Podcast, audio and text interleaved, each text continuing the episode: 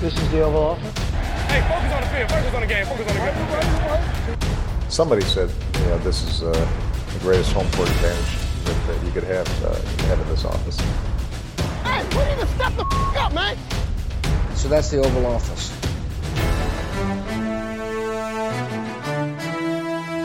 Breeze og Big Ben blev skadet, og Eli Manning er blevet bænket. Hej og velkommen til denne udgave af Det Ovale Kontor, optaget onsdag den 18. september, lidt over 9 om morgenen. Hedder Mathias Sørensen, og med mig har jeg Thijs Joranger. Hej Thijs. Hej Mathias. Og vi har også Mark Skafter med. Hej Mark. Hej Mathias. Og jeg er jo tilbage efter en uh, uges pa- pause. Det er dejligt at, Var at være her. tur? Det var det. Det var en rigtig god tur. Um, jeg vil også sige, at jeg er glad for, at jeg lige sad over der i, uh, i onsdags der, fordi der var jeg en lille smule træt der efter sådan 10 timers flyvetur hjem fra, fra staterne. Men uh, det var fedt, og det var en, en ret fed kamp, uh, jeg fik set. Jeg, jeg så jo Chargers Colts der i U1, og um, Fik lidt overtime med. som gik overtime og sluttede på et, uh, på Chargers touchdown. Så der var, der var god stemning i, uh, i LA. Vi har sat os ned her, fordi vi skal lave en optag til uge 3, spillerunde 3 i NFL. Og øh, der er en masse at tage fat på. Inden da, så tager vi også lige øh, et kig på, hvad vi sådan blev mest mærke i fra sidste runde, og så lige et par nyheder. Der er sket en lille smule i NFL øh, på nyhedsfronten. Inden da skal jeg lige øh, præsentere vores sponsorer. Det er jo sådan, at vi er så heldige i denne sæson at være sponsoreret af Odset fra Danske Spil. Og øh, i den forbindelse kører vi også nogle konkurrencer, det kommer jeg til lige om lidt. Jeg skal også lige fortælle, at man kan støtte os på, ind på det, der hedder tier.dk, og øh, med et valgfrit beløb for hver program, vi udsender. Og det fører mig så ind til konkurrencen igen, fordi netop på tier.dk, der kan man, hvis man øh, støtter os, være med i konkurrencen om at vinde et freebet på danske spil til en værdi af 250 kroner. Sidste uge trak vi jo en vinder, og øh, det skal vi også nu altså, man får en... Øh, man får et lod for hver femmer, man, øh, man støtter os med. Og øh, der er kommet flere til sidst, øh, siden sidst. Vi, øh, vi sad her, eller der blev, der blev optaget i hvert fald. Jeg var så ikke med der. Øh, vi er... Undskyld. Jeg er lidt på stemmen i dag, hvis man kan høre det. Så det er derfor, jeg lige øh, sidder og hoster og hakler lidt. Øhm, der kommer flere til sidst, som sagt. Så gå ind og støt os der. For hver femmer, du støtter os med, så får du et lod i puljen til det her freebet. Man kan kun vinde én gang, og i sidste uge var det Anders C. Jensen, der vandt. Øh, I hvert fald en, der har en mail, hvor det hedder det. Og øh, vi skal få en den her uge. Og øh, ja, hvis man, øh, hvis man støtter os med en 5, så har man et lod. Hvis man støtter med en 10, så har man to. Jeg har givet alle, der støtter os, nogle tal. Og dem, der så støtter os med 10 kroner, for eksempel, de har fået to tal. Og øh, så har jeg fundet sådan en smart øh, øh, random number picker, som det hedder, inde på, øh, på nettet. Og jeg har sat den mellem 1 og 60, fordi det er det antal lodder, der er. Så øh, nu trykker jeg lige på knappen her. Og det blev nummer 54, og hvem er det? Det er svensker underscore dk, der har vundet. En dansk svensker.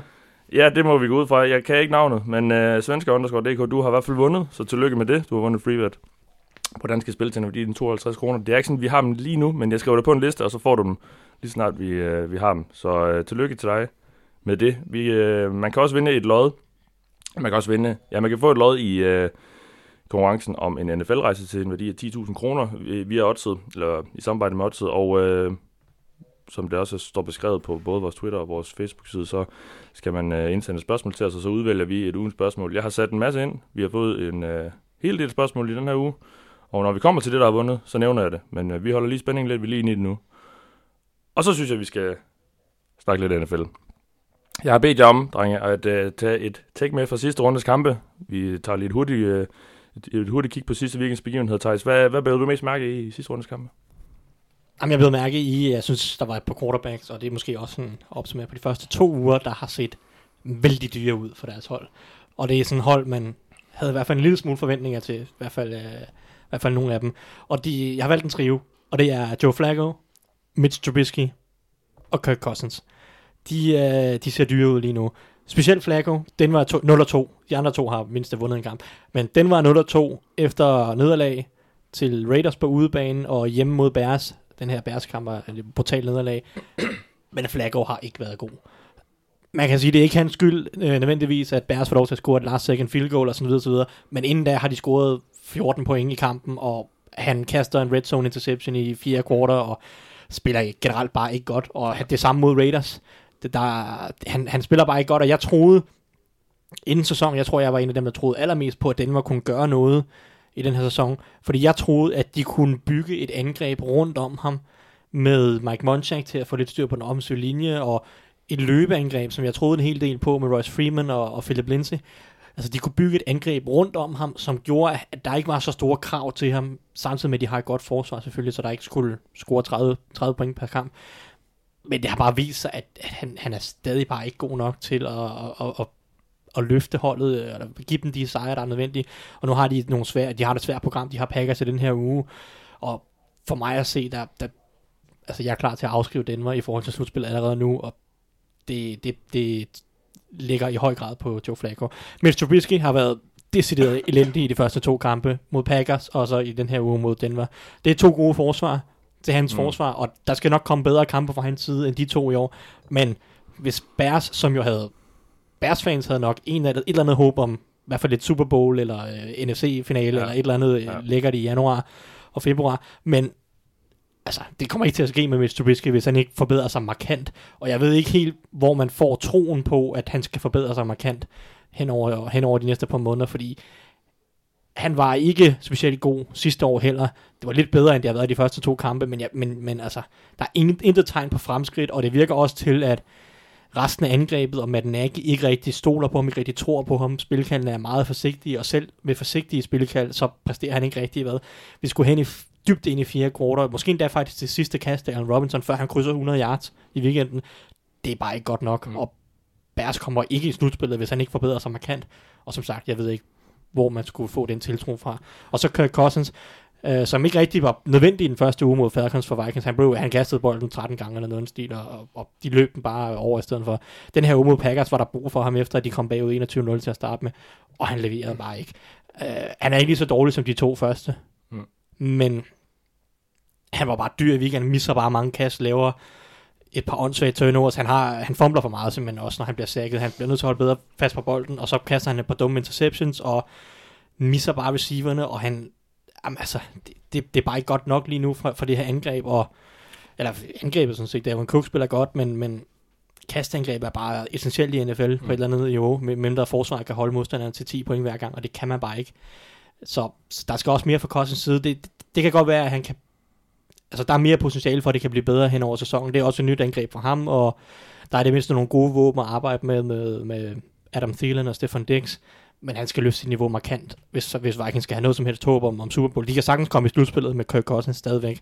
De har et godt forsvar, et godt løbeangreb, som sagt. Det kan sagtens give dem 9-10 sejre, men hvis Vikings skal gøre noget som helst skade i slutspillet, så skal Cousins løfte sit niveau markant. Ja. Nu, nu har vi jo en Vikings-fan i studiet, øh, i form af dig, Mark. Øh, hvad, hvad siger du til det, øh, Thijs siger om især Kirk Cousins her? Altså, hvis jeg lige hurtigt skal samle op på de tre ting, du siger, så vil jeg sige, at, at, at øh, jeg er enig i, at, at Trubisky er den quarterback, jeg er mest bekymret for, de tre, du har nævnt. Jeg er skuffet over øh, Denver, som dig også, dem havde jeg faktisk troet på os. Øh, hvad angår Cousins, jeg er stadigvæk øh, Cousins optimist. Jeg, jeg er stadigvæk bag min quarterback, fordi vi er sådan set bundet af ham stadigvæk. Øhm, men jeg skal være ærlig at sige, at jeg er sat på prøve, og det blev i hvert fald efter den her kamp. Til gengæld så bliver man også nødt til at se det som et, ja, man skal jeg lige veje mine ord, det, til, til en vis grad isoleret eksempel. Jeg har aldrig set ham spille så dårligt en kamp før. Altså det, var, det, det, det, det, det, det, det var virkelig exceptionelt dårligt. Mm. Øhm, og, og det tror jeg simpelthen ikke på, at vi kommer til at, det kommer til at ske igen. Jeg har stadig den overbevisning, at Kirk Cousins øh, kan lave de fleste spil på en NFL-bane. Altså han har talentet til at kunne gøre de ting, så jeg tror også, at de har holdet til at kunne forvente tingene.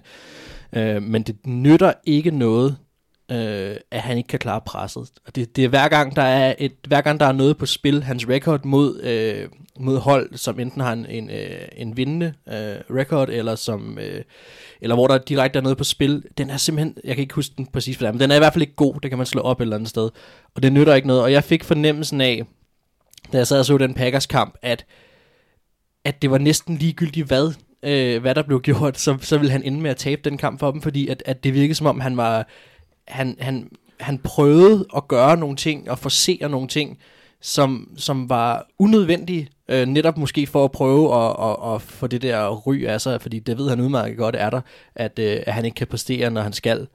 Og det havde jo været godt for ham at komme ud øh, i anden uge af den her sæson, hvor der er så mange forventninger til dem og har slået Packers.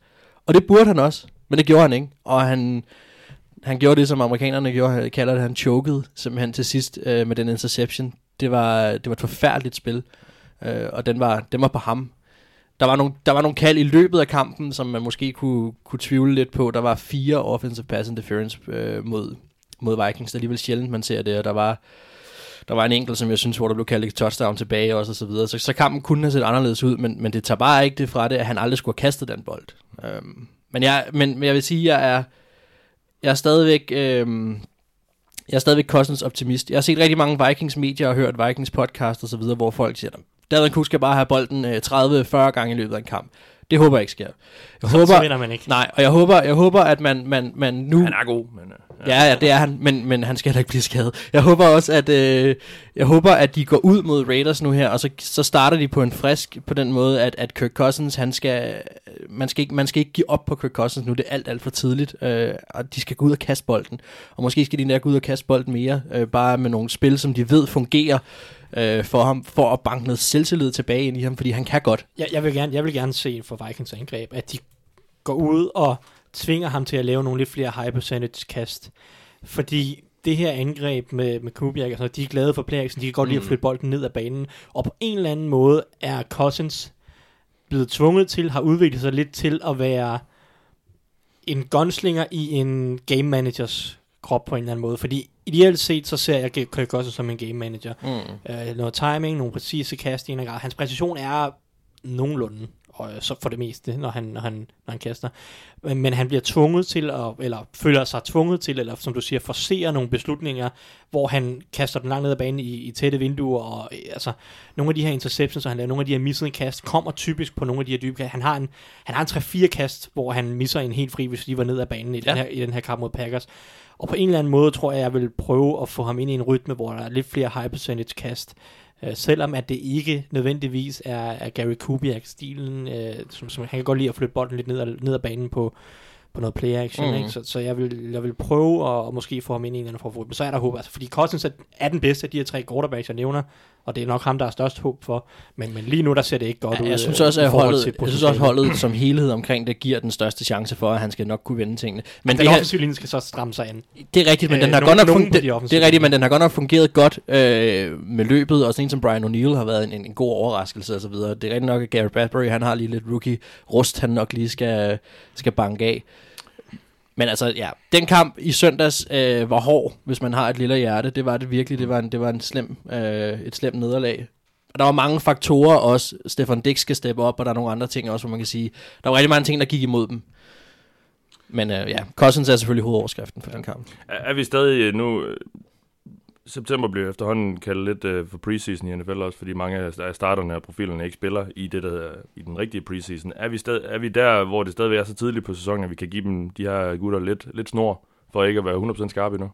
altså, Denver har ikke rigtig tid til at give Flacco ret meget mere snor, fordi Nej. de er allerede 0-2, og altså hvad, hvis man er 0-3, så det, øh, jeg tror, øh, Tim fra, fra Gudlud havde skrevet, skrev, at øh, der er et hold, der er gået 0-3 og kommet i slutspillet de sidste 20 år, ikke? Det var Houston Texans sidste år. Ja. Så du tager til Green Bay den her uge som Denver, altså Flacco skal jo præstere den her uge, så der er ikke så meget tid til at give ham længere snor. Mm. Øh, Trubisky, det er klart, at, at han er stadig ung i en eller anden forstand, så der er der håb om det, men det, er bare været, det har bare været, han har bare ikke rigtig forbedret sig i, i et stykke tid.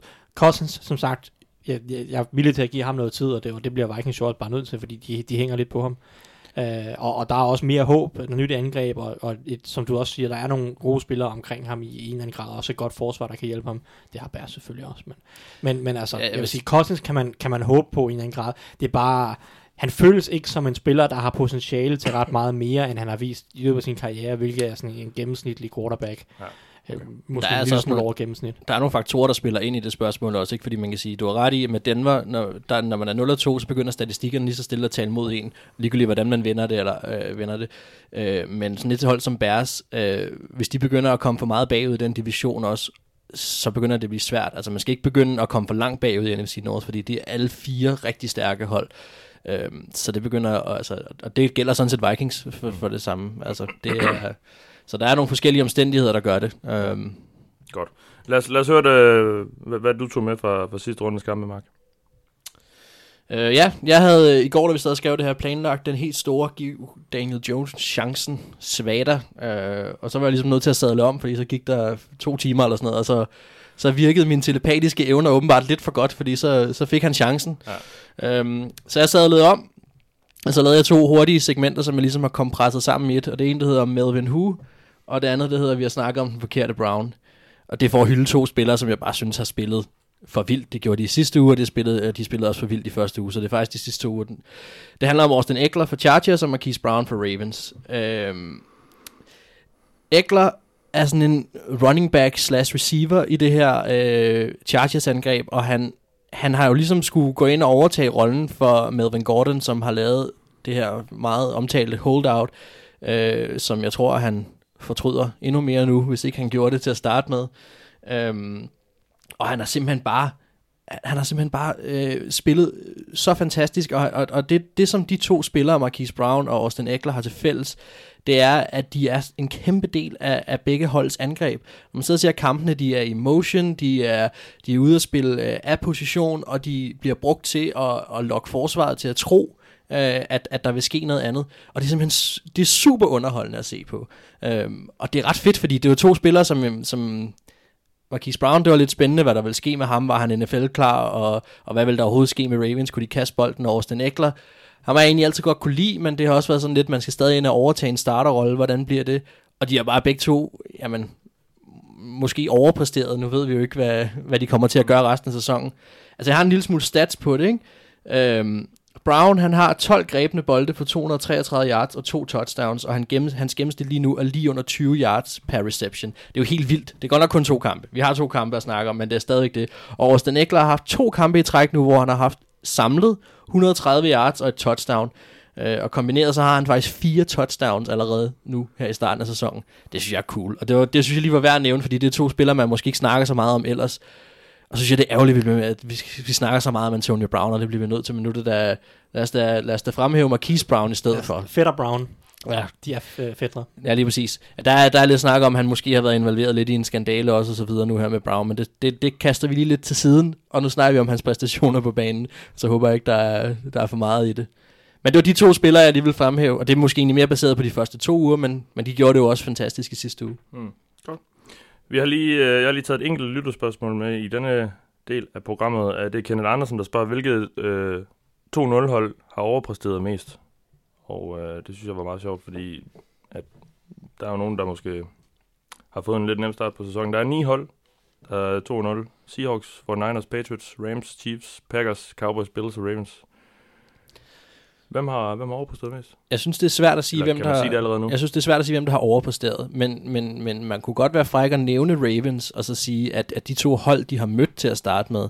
Uh, Dolphins kan vi se er under niveau af, hvad et NFL-hold bør være. Så dem skulle de slå. Det gjorde de så også overbevisende. Det er jo et godt tegn, at man, man slår de hold, man skal slå. Men de havde, det var ikke så nemt for dem mod Cardinals. Øhm, og, og de, bliver, de bliver sat på en test nu her øh, i næste uge. Og der, der, er sådan, der synes jeg mere, at det bliver, der begynder det at blive nemmere at få svaret øh, for, om de er overpræsteret eller ej. Øhm, jeg synes, det er rigtig svært faktisk, det her med, om der er nogen, der har overpræsteret så tidligt. Jeg ved ikke, har du en holdning til det, Thijs? Nej, det er svært, fordi man ved ikke helt, hvordan de forskellige hold står. Altså Cowboys er der jo andet hold, der har, har en usandsynlig let start med at starte med Redskins, Giants og så, og så Dolphins nu i den her uge. Det er jo, altså, det er jo 3-0 bare givet nærmest ja. øh, i en eller anden forstand, selvom Redskins og Giants selvfølgelig ikke er walkovers på samme måde som, som Dolphins er. Jeg vil sige, Måske Seahawks, som har været det mest heldige i en eller anden forstand. I U1 mod Bengals, synes jeg, de var heldige ja. med at vinde med et point. De vinder med to point over Steelers. Kunne være også gået begge veje. Mm. Uh, så, så de har vundet Steelers med... uden Big Ben i, hvad, i hvert fald halvdelen af kampen. Ja, to og en halv quarter. Ja. Ja. Uh, og de har alligevel vinder, at de kommer med to point, så at mm. sige, over Mason Rudolph, så, så kommer ind og gør det nogenlunde fornuftigt. Ja, ja. Men altså, de har vundet med tre point samlet to kampe, så det er også svært at vurdere, fordi overpræsterede Bengals i U1 og gjorde det tæt, eller var det Seahawks, der underpræsterede? Mm hvor gode er Steelers, det er der ikke rigtig nogen, der ved. Ja. Steelers har også mødt to svære hold i en eller anden forstand i, i Patriots og Seahawks, så det, man har ikke nogen idé om, sådan, hvor falder de på skalaen, så det er også svært at sige uh, nu her. Uh, man så. kan også måske lidt frækt igen byde ind med Green Bay og sige, at, at de har haft uh, præsteret godt på forsvaret, men deres angreb uh, synes jeg ikke har været imponerende. Nu lavede de de 21 point rigtig hurtigt mod, uh, mod Vikings, og det var imponerende. Øh, men det var også en masse gameplan, der lykkedes der.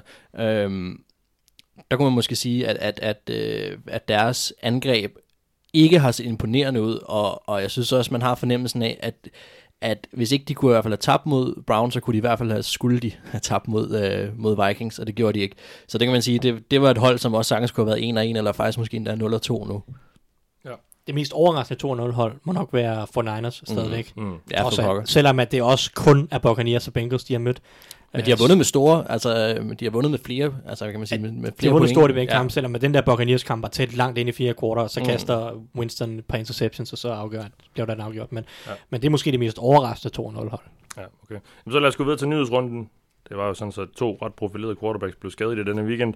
Drew Brees er ude i hvert fald 6 uger med en skade i tommelfingeren, og Ben Roethlisberger fik sig en skade i albuen, som gør, at øh, han skal opereres og er ude for sæsonen. Lad os lige høre, Thijs, øh, nu, nu har vi jo øh, dig med som, som Steelers-fan. Hvad, øh, hvad løb lige igennem hovedet, da du så det der i, i forgårs, det blev meldt ud? Øh, Ja, han var færdig for sæsonen. Det stod jo ikke helt øh, klart i, i søndags. Nej, men det, ja, nej, det gør det ikke. Så øh, ja, men øh, først og fremmest så er det Er jo... sæsonen slut?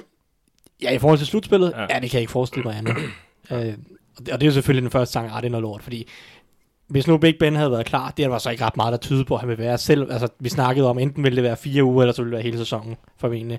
Men det er sådan en tennis skade og Mm. det er så spørgsmålet, hvor alvorligt det der ledbånd i albuen er reddet over. og Det var så bare ret alvorligt. Men øhm, hvis de slår 49ers, eller hvis de havde slået 49ers med Big Ben i den her weekend, så har de været 1 og 2, og det havde været muligt at komme tilbage fra det i en eller anden forstand.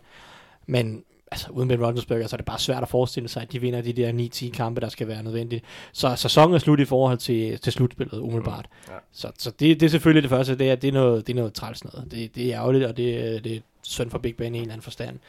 Øh, Så, så det... Så det er det, men, men på den anden side, så var jeg også, så, eller, så er der nok mange Steelers-fans, der har siddet og tænkt, det lignede ikke et hold, der ville gøre noget Nej. øh, sønderligt væsen af sig alligevel. Det kan godt være, at de ville komme i slutspillet, men de ville øh, nærmest, ja, det, er jo- det er usandsynligt, føltes usandsynligt, efter de to første præstationer, at de ville kunne udfordre Chiefs eller Patriots, eller Mm. mm. nogle af de andre tophold i AFC. Øh, så, så, så det er jo sådan, det er ærgerligt, men det var nok ikke en Super Bowl-sæson alligevel, Mason Rudolph... øh, selvom det er to kampe, og det kan selvfølgelig vende. Ja, Mason Rudolph tager sig over. Hvad, øh, hvad skal vi forvente af ham? Ja. Er han klar? Ved vi det? Ved vi Nå, det? men jeg tror, jeg tror egentlig, han er så klar, som man nu kan blive som en ung quarterback. Nu har han været i et år hos Steelers, og Blev, han, draft, blev draftet sidste år. ja, i tredje runde. Jeg tror, Steelers, Steelers var kæmpe fan af ham ud af, ud af college. Jeg er helt sikker på, at øhm, de havde en vurdering på ham, der var, altså vi var helt op blandt de, top, de tre bedste quarterbacks i den årgang der med, med Baker og Darnold og så videre. Så Steelers var rigtig, rigtig glade for ham i draften, og de tog ham så i tredje runde, fordi han faldt dernede. Øhm, han ser markant bedre ud i år, altså nu er det baseret på preseason, og så det her to og et halvt quarter, han havde mod Seahawks. Han ser markant bedre ud, end han gjorde sidste år, og han, jeg kan rigtig godt lide hans ro i lommen, og hans øh, beslutsomhed, og han, altså, der er ikke nogen tøven, og der, er- det, altså, han, ligner en, som hører hjemme, sådan mentalt, altså mentalitetsmæssigt. Øh. Øh, og, og han læser banen bedre, end jeg egentlig husker ham fra college, umiddelbart mod Seahawks. Jeg synes, der, han tager mange rigtige beslutninger i en eller anden forstand. Øh, præcisionen er, er, er den, jeg er lidt mere sådan tvivlsom over for ball placement. Der var, der var nogle kaster, der har altid været nogle kaster, også i college, hvor at den bold, den ligger lidt på den forkerte side af receiveren, mm. og det giver forsvarsspilleren en chance, og sådan nogle af de der ting, og det, det, det ved jeg ikke, om han nogensinde kan pille ud af sit spil, og det er nok også det, der kommer til at øh, sådan lægge lidt, lidt, lidt, lidt, lidt øh, hvad hedder det, låg på hans potentiale i en eller anden forstand. Så, men hvad han kan, det er jo svært at vurdere. Jeg, jeg, jeg tror egentlig, at, at, at han godt kan gå ind og præstere på et starter quarterback niveau på en eller anden forstand, men om det lige, altså om det er den 32. 30. bedste quarterback i ligaen, eller om han kan være den 25. eller den 20. bedste Mm. quarterback i ligaen, det er svært at sige. Jeg tror egentlig godt, at han kan gå ind og præstere nogenlunde fornuftigt, men altså, det er jo ikke på niveau med Ben Roethlisberger, der er vel at mærke skadesfri, skal det sige. Ben Roethlisberger har været færdig i de to første kampe, skal ja. det nævnes, men det er også meget sandsynligt, at den her albu rent faktisk har plaget ham, måske en dag. Altså, der var snak om, at, eller der var snak om efter kampen med Patriots, i hvert fald op til kampen mod Seahawks, at han har haft ondt i albuen. Og okay. det er muligt, at altså, det opstået under Patriots kamp i en forstand, så det kan have forklaret, hvorfor han ikke har spillet ret godt. Okay. Uh, så det kan godt være, at Mason Rudolph kan gøre det bedre, end Rodgersberger har gjort de her halvanden kamp, men en rask Ben Rodgersberger er uden tvivl bedre end Mason Rudolph. Uh, nu er Roethlisberger så ude for sæsonen. Breeze er, Drew Brees er indtil videre meldt ud i minimum 6 uger. Uh, og så spørger Mikkel, Gul- Mikkel Guldborg, Guldbjerg Jensen også, om det betyder, at Saints ikke realistisk kan komme i playoff. Mark, hvad, hvad, hvad tænker du om, uh, om Saints' muligheder i den her sæson. med, med Teddy Bridgewater, som jo indtil videre er ham, der tager over. Ja, jeg siger nu til Bridgewater. Jeg er faktisk super spændt på, hvad Taysom Hills rolle bliver i det her angreb. Øh, fremadrettet.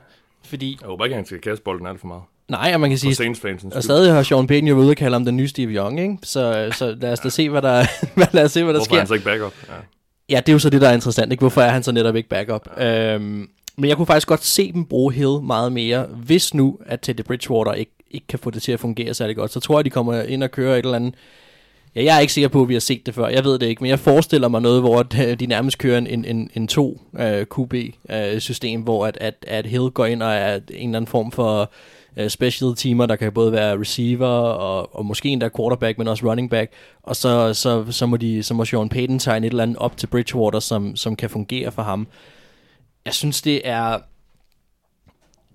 Altså, jeg, jeg ind, inderst inden, selvom han spiller for Saints, så hæpper jeg på Teddy. Jeg kan, jeg, kan ikke, jeg kan ikke andet end at hæppe på, at han på en eller anden måde får noget succes, for jeg synes simpelthen, det er så ærgerligt, den måde, hans karriere har udviklet sig på. Men jeg bliver mere og mere i tvivl. Man kan sige, at han, han burde være det rigtige sted, Sean Payton. Jeg kunne næsten ikke forestille mig en bedre coach. Det skulle måske være Mc- McVay eller Andy Reid, men ellers så, så er vi jo oppe, han er, han, at de har et godt personel omkring, at man har en, en, en verdensklasse receiver, han har en, en af de bedste running backs, deres offensive linje er sådan set okay. Der burde være ting, som, som, som, som godt kan fungere, men jeg er i tvivl. Ja. Jeg, er, jeg, er i, jeg er ærligt i tvivl, om, om han kan være vejen frem. Jeg tror, at det, jeg tror ikke, han alene kan gøre det. De skal finde på et eller andet smart med Taysom Hill, som kan overraske hold, og som kan, og jeg tror, vi skal, vi skal ind og se noget, vi ikke har set før. Øh, måske lidt en videreudvikling af det øh, Saints angreb, der faktisk i forvejen var med Breeze, hvor Taysom Hill alligevel var inde en gang imellem. Jeg tror bare, de kommer til at bruge ham mere, øh, og så afhænger det af, hvordan det kommer til at fungere. Min gut feeling lige nu er, at det bliver svært for Saints. øh, men på den anden side, så har jeg det også sådan lidt, egentlig er det vel kun Falcons, synes jeg lige nu, som tror dem. Uh, jeg ved godt, at, at Tampa Bay... Ja, Ja. Tampa Bay lige har vundet. Uh, men men dem, jeg tror ikke særlig meget på dem, og Cam Newton har bestemt ikke lignet sig selv, så han skal også vende nogle ting om. Så måske er de heldige, hvad angår øh, divisionsstyrken. Øh, jeg er lidt i tvivl om også med Falcons, hvor vi har dem henne. Det har jo været øh, fuldstændig op og ned øh, fra uge til uge, øh, de to kampe, der har været. Så, så det, øh, der skal noget held til, synes jeg, ja. før at seneste sæson øh, kan ende i, i noget slutspil. Ah, men nu er det kun, det er kun 6 uger som udgangspunkt. Ja, Minimum. Men, men, Minimum. ja, men han skal, altså, jeg har det sådan lidt, at der, genop, der er jo noget form for genoptræning tænkt ind i de seks uger, så eller hvad, fordi altså, han har stadig været og blive opereret og, og skal tilbage igen og sådan noget. Ja. Ja, men jeg tænker bare, hvis de siger minimum 6 uger, det, det er klart, det kan være længere tid så. Men der er 14 kampe tilbage. Der, der bør være en sandsynlighed for, at han i hvert fald i de sidste 6 kampe er der, eller sidste 8 kampe er der. Ja. Og så De skal håbe på måske at gå 3 3 og 3 nu her, hvis, de, for, Ja. hvis det er 6 uger, vel Ja, at mærke. ja. Hvis, hvis, de kan, hvis de bare kan gå... Ja, nu ved jeg ikke, om de har en bye week inden for de næste 6 Det, det, har de, det, de har de efter 6 uger. De har 6 Okay. kampe og så en bye week, så okay. det er muligt, at han måske er tilbage netop om, Ja. om 8 uger. Så. Ja. Øh, men altså, hvad, de har kampe mod Jaguars, som jo også spiller med en backup quarterback i en eller anden grad i, i de der 6 uger. De har øh, Bears, der spiller uden quarterback, og så og Buccaneers, som det er svært at finde ud af, hvad de er, men, men det, det, det er stadig ikke et hold, der buner med talent. Nej, nej, Så- nej, men jeg synes bare, på trods af, at, at, at, at Saints front seven har været ret god, så har de bare været afhængige i rigtig, rigtig mange år, at der kunne blive sat tonsvis af point på tavlen. Øh, og det, det tror jeg bare, de er for svært ved at gøre. Men mindre de laver et eller andet øh, angreb nu, som, som, som kan snyde øh, modstanderen. Ja, ja, Lige, men, pl- lige pludselig så bliver de der, synes jeg, middelmådige øh, hold, og, og måske endda under middelhold faktisk, øh, så bliver det faktisk muligt for dem at slå Saints. ja, jamen, det er helt sikkert. Det, det er heller ikke, at de... Altså, med, med, med Drew Brees, så vinder de jo nok, hvad, øh, fire eller fem ud af de her næste seks kampe. Mm. Og det er klart, at nu skal de, nu skal de satse efter at vinde to eller tre af dem. Men altså, det er stadig et hold, som, som har en hel del gode spillere omkring, så de har en rigtig god træner. Ja, det og, det, og, det, og det her, det er jo... Det her det er jo grunden til, at man betaler Teddy Bridgewater øh, 7 millioner op mod, jeg tror med, sådan, med bonus, så kan han nå op til 11 millioner i år. Det er jo grunden til, at man har givet ham så mange penge. Det antager jeg, udover at man måske håber, at han kan være fremtidens mand, hvis Breeze stopper eller et eller andet. Mm. Men så må det jo i høj grad være netop for at, at ikke ødelægge et Super Bowl-mandskab, Ja. hvis Breeze han misser tid. Og nu er det mm. den situation, de står i. Det. Ja. det må vel være grunden til, at man har givet til det Bridgewater 7 millioner i år, hvilket jo er rigtig, rigtig mange penge for en backup quarterback. Er han ikke den bedst betalte backup? Det tror jeg, han er. Det, det kunne jeg forestille mig, altså udover Eli Manning, ikke? Men, men, men, men det er jo netop den her nødplan, som de har haft hvis Mm. mm. Breeze han bliver skadet nogle gange. Nu skal han ud og bevise sig, som du siger. Det kan godt Ja. være, man, man må gerne være skeptisk for Teddy Bridgewater, fordi han har ikke vist ret meget i de kampe, han har fået chancen, det vil sige uge 17 sidste år, og så her mod, Bear, undskyld, mod Rams i en del quarters. Han har ikke set ret god ud, men altså, det er nu, det er nu at Sean Payton Mm. mm. skal vise, hvorfor han giver så mange penge til Teddy Bridgewater. Det må være, fordi han netop føler, at hvis Breeze han misser tid, så kan de stadig få et angreb på benene, der er nogenlunde fornuftigt. Øh, Og, altså, jeg- som sagt, jeg siger ikke, de vinder mange kampe. De taber sikkert til, til Cowboys for eksempel om to uger, men Ja, de har Seahawks i Seattle i Ja, den her den, uge. den er taber de måske svært. også, men, men, men de skal kunne vinde nogle af de her kampe. Ellers så, ellers så var det ikke et Super Bowl-mandskab alligevel, øh, vil, jeg, vil jeg gå så vidt at sige. Mm. Lad os tage det næste punkt, fordi Steelers har ikke kun øh, været i nyhederne på grund af Ben Roethlisberger. Det var sådan så, at Minka Fitzpatrick, Dolphins' defensive back, i sidste uge efter sine fik øh, OK til at opsøge en trade, og tirsdag, eller natten til tirsdag den tid, blev det så meldt ud, at Steelers havde tradet sig til øh, cornerback safetyen øh, for et første rundevalg, og så byttede de lidt sen, Ja. sen, sen rundevalg. Øh, Thijs, øh, hvad, skal vi, hvad skal vi synes om det? Jamen, øh, jeg har sådan tre hovedpunkter, som, som ligesom dækker Vi kan, over. vi, vi kan måske lige tage et spørgsmål, faktisk. Fordi ja, Lasse, okay. okay. Lasse Endrup, han spørger os, hvad sker der i Pittsburgh? Man mister styrmanden gennem 15 sæsoner og bruger næste års første rundevalg på en safety. Hvor vil Steelers hen i år? Jamen, det er et godt spørgsmål, nemlig. Ja. Jeg har tre. Først så det, min første reaktion var, what the F? Ja. Fordi det er meget, meget atypisk for Steelers. Mm. Den anden er, det er en mærkelig timing, det her. At, at, at, at Tracy første rundevalg væk. Det tredje er, jeg glæder mig rigtig meget til at se Minka Fitzpatrick. Det er sådan en ting. Lad os tage den første. Det her det er super atypisk for Steelers. De plejer at være meget konservative med trades, specielt med første rundevalg. Vi skal Ja. tilbage til 1967 øh, for at finde sidste gang Steelers ikke havde et første rundevalg øh, i draften. De er meget konservative med deres draftvalg, og Kevin Colbert har gang på gang sagt, at de vil rigtig gerne have det her, de vil rigtig gerne have et første rundevalg, de vil have minimum to valg på dag to, og de kan ikke lide at have under seks draftvalg i, i draften osv. Så, videre. Ja. så det er et hold, der virkelig godt kan lide at have sin draftvalg og værner meget om dem. Så det her det er meget atypisk.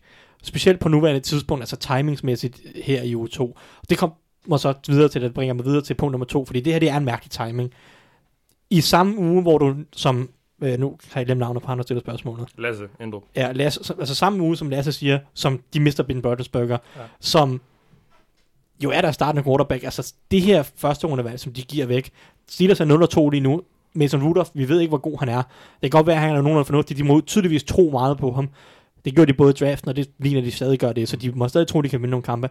Men altså det her første rundevalg, hvis Mason Rudolph ikke er god, så kan det ende med et top 5 valg, det kan ende med et top 10 valg. Og trade det væk for en spiller, som ikke er en stjerne endnu, det er, det er risikabelt, lad os sige det sådan. Ja. Dumdristigt, måske modigt, lidt afhængig af, hvor, hvor stor fan man er. Uh, det, det, det kan man bare ikke komme udenom. Hvis Steelers de, øh, kan formå at vinde otte kampe den her sæson, med Mason Rudolph og, og resten af holdet selvfølgelig, så er det fair nok. Så, så har jeg intet problem med det, fordi hvad, så bliver det sådan noget, det 16. 17. overall, 15. overall eller noget i stil. Og det kan jeg synes jeg godt, man kan forsvare. Steelers mangler i høj grad en defensive back, som er type som Minka Fitzpatrick, og de har tydeligvis været rigtig, rigtig glade for ham i draften, ligesom mange andre hold, ligesom jeg også selv personligt var. Han var et stort talent ud af draften. Så, så det kan man godt forsvare at trade, lad os sige det 15. overall valg væk med. Men altså, hvis du ender med at drafte i top 5, så er det også, altså, Ja. så skal han godt nok være god, ikke? For det ligesom er, er det værd. Og det er der så også mulighed for, at han er, og det må jo Steelers tro meget på, men det, det, det, det er en risikabel handel i, i den forstand, at det, du ved ikke, hvor det her første rundevalg er, eller ender med at være, og du reelt set har ikke nogen god fornemmelse for, hvad det kan blive til. Nej. Øh, så altså, Må, må jeg lige sige noget, fordi at nu, omkring spørgsmålet der, ikke? Øh, det med timing, det er jo ikke altid, man kan styre tingene, og nu var det altså bare nu, at Minka Fitzpatrick, at Minka Fitzpatrick var ledig på markedet. ja, ja, det og var det jeg nu, det var, forstå. og det var nu, at man havde chancen for at få ham, hvis man ville. Det her har ikke noget med Big Ben at gøre. Det her, det er sådan, som jeg ser det i hvert fald. Som du selv sagde før med Mason Rudolph, de har været høje på ham øh, for draften af, de havde ham højt oppe.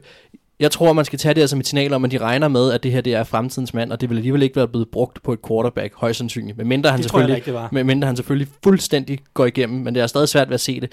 Så det var, man kan nok godt afskrive, at et højt valg vil være brugt på en quarterback alligevel. Så tror jeg alligevel, de vil have gået hen og kigget, vi skal have en quarterback, eller vi skal have en safety, fordi det er noget, der har haltet hos Steelers så længe. Vi skal vel nærmest tilbage til Super Bowl-dagene, før at, at de havde noget, som egentlig var, var øh, stabilt derom. Så jeg kan faktisk godt lide, jeg synes nogle gange også, man har en tendens til at lægge lidt for meget værdi nogle gange i de draft picks, fordi du ved altså heller ikke, hvad du får. Man kan godt scoute nok så meget, men her der har vi en spiller, som man, det er Altså, Men jeg, ved, jeg, ved, jeg, jeg, ved du, hvad du får med Minka? Nej, det gør du selvfølgelig ikke, men, men trods alt har du set en spiller, som har potentiale til at være en stjerne, og som har spillet i NFL og kan navigere godt i NFL, så du ved, hvad du får med ham. På den måde synes jeg faktisk, det er en lille smule mere sikkert, end at tage et, øh, et pick på en rookie, øh, som, som hvor det også kan gå alle mulige veje. Jeg synes faktisk, jeg kan meget godt lide det her, Steelers har gjort, for jeg synes, de adresserer en position, som har haltet for dem, og som har været vigtig, og jeg synes, de tager noget ansvar ved at gøre noget, der er måske lidt atypisk, som du siger, ved at, at, at trade et første rundevalg væk. Øh, men, men de går ligesom ud og siger, nu, nu vil vi opgraderes på den her position, og vi vil være sikre på, at vi får en spiller, som, som kan det. Og de må også have gjort en lille smule scouting på Minka Fitzpatrick, og de må have noget gammelt. Helt, øh, de, øh, de, de scoutede ham øh, efter sine rigtig grundigt i forbindelse med draften 2017, var til begge Alabamas Pro Days, og var tydeligvis øh, ganske, ganske, ganske store fans af ham, men, men altså... Ja, altså, der er aldrig noget, der selvfølgelig er sikkert, men jeg synes godt nok, at det her det er tæt på at være det. Jeg kan langt bedre lide det her end Tunsil-traden, for eksempel. Øh, Tunsil-traden var også helt åndssvagt. Nå ja, men, men, men der kan man sige igen... Ja, der, der, prisen, ja. ja, prisen, ikke? Det er rigtigt, ja, prisen var, men igen, der gjorde Texans jo det samme. De adresserede et sted og sagde, vi, vi vil være sikre på, at vi får noget på den her position, som, som, som kan et eller andet. Og, og, og, og det synes jeg, de har gjort nu her, Steelers, og, og det kan jeg faktisk godt lide. Så det der med, om, om, og det er rigtigt, det falder utrolig uheldigt sammen med, at, at, at Big Ben så er ude, men i princippet burde det ikke have noget med det at gøre. Minka Fitzpatrick var ledig nu, så tog man en chance på ham, og det synes jeg faktisk var, det var cool. Ja, men, men jeg synes bare, så, så garanteret en succes, han bare ikke nødvendigvis... Jeg, jeg er enig i, at han har stor potentiale, og han har haft nogle gode kampe for Dolphins. Og det er også svært i Dolphins de sidste to år. Han er blevet kastet rundt på alle mulige positioner. Han har primært spillet slot corner eller udvendig corner.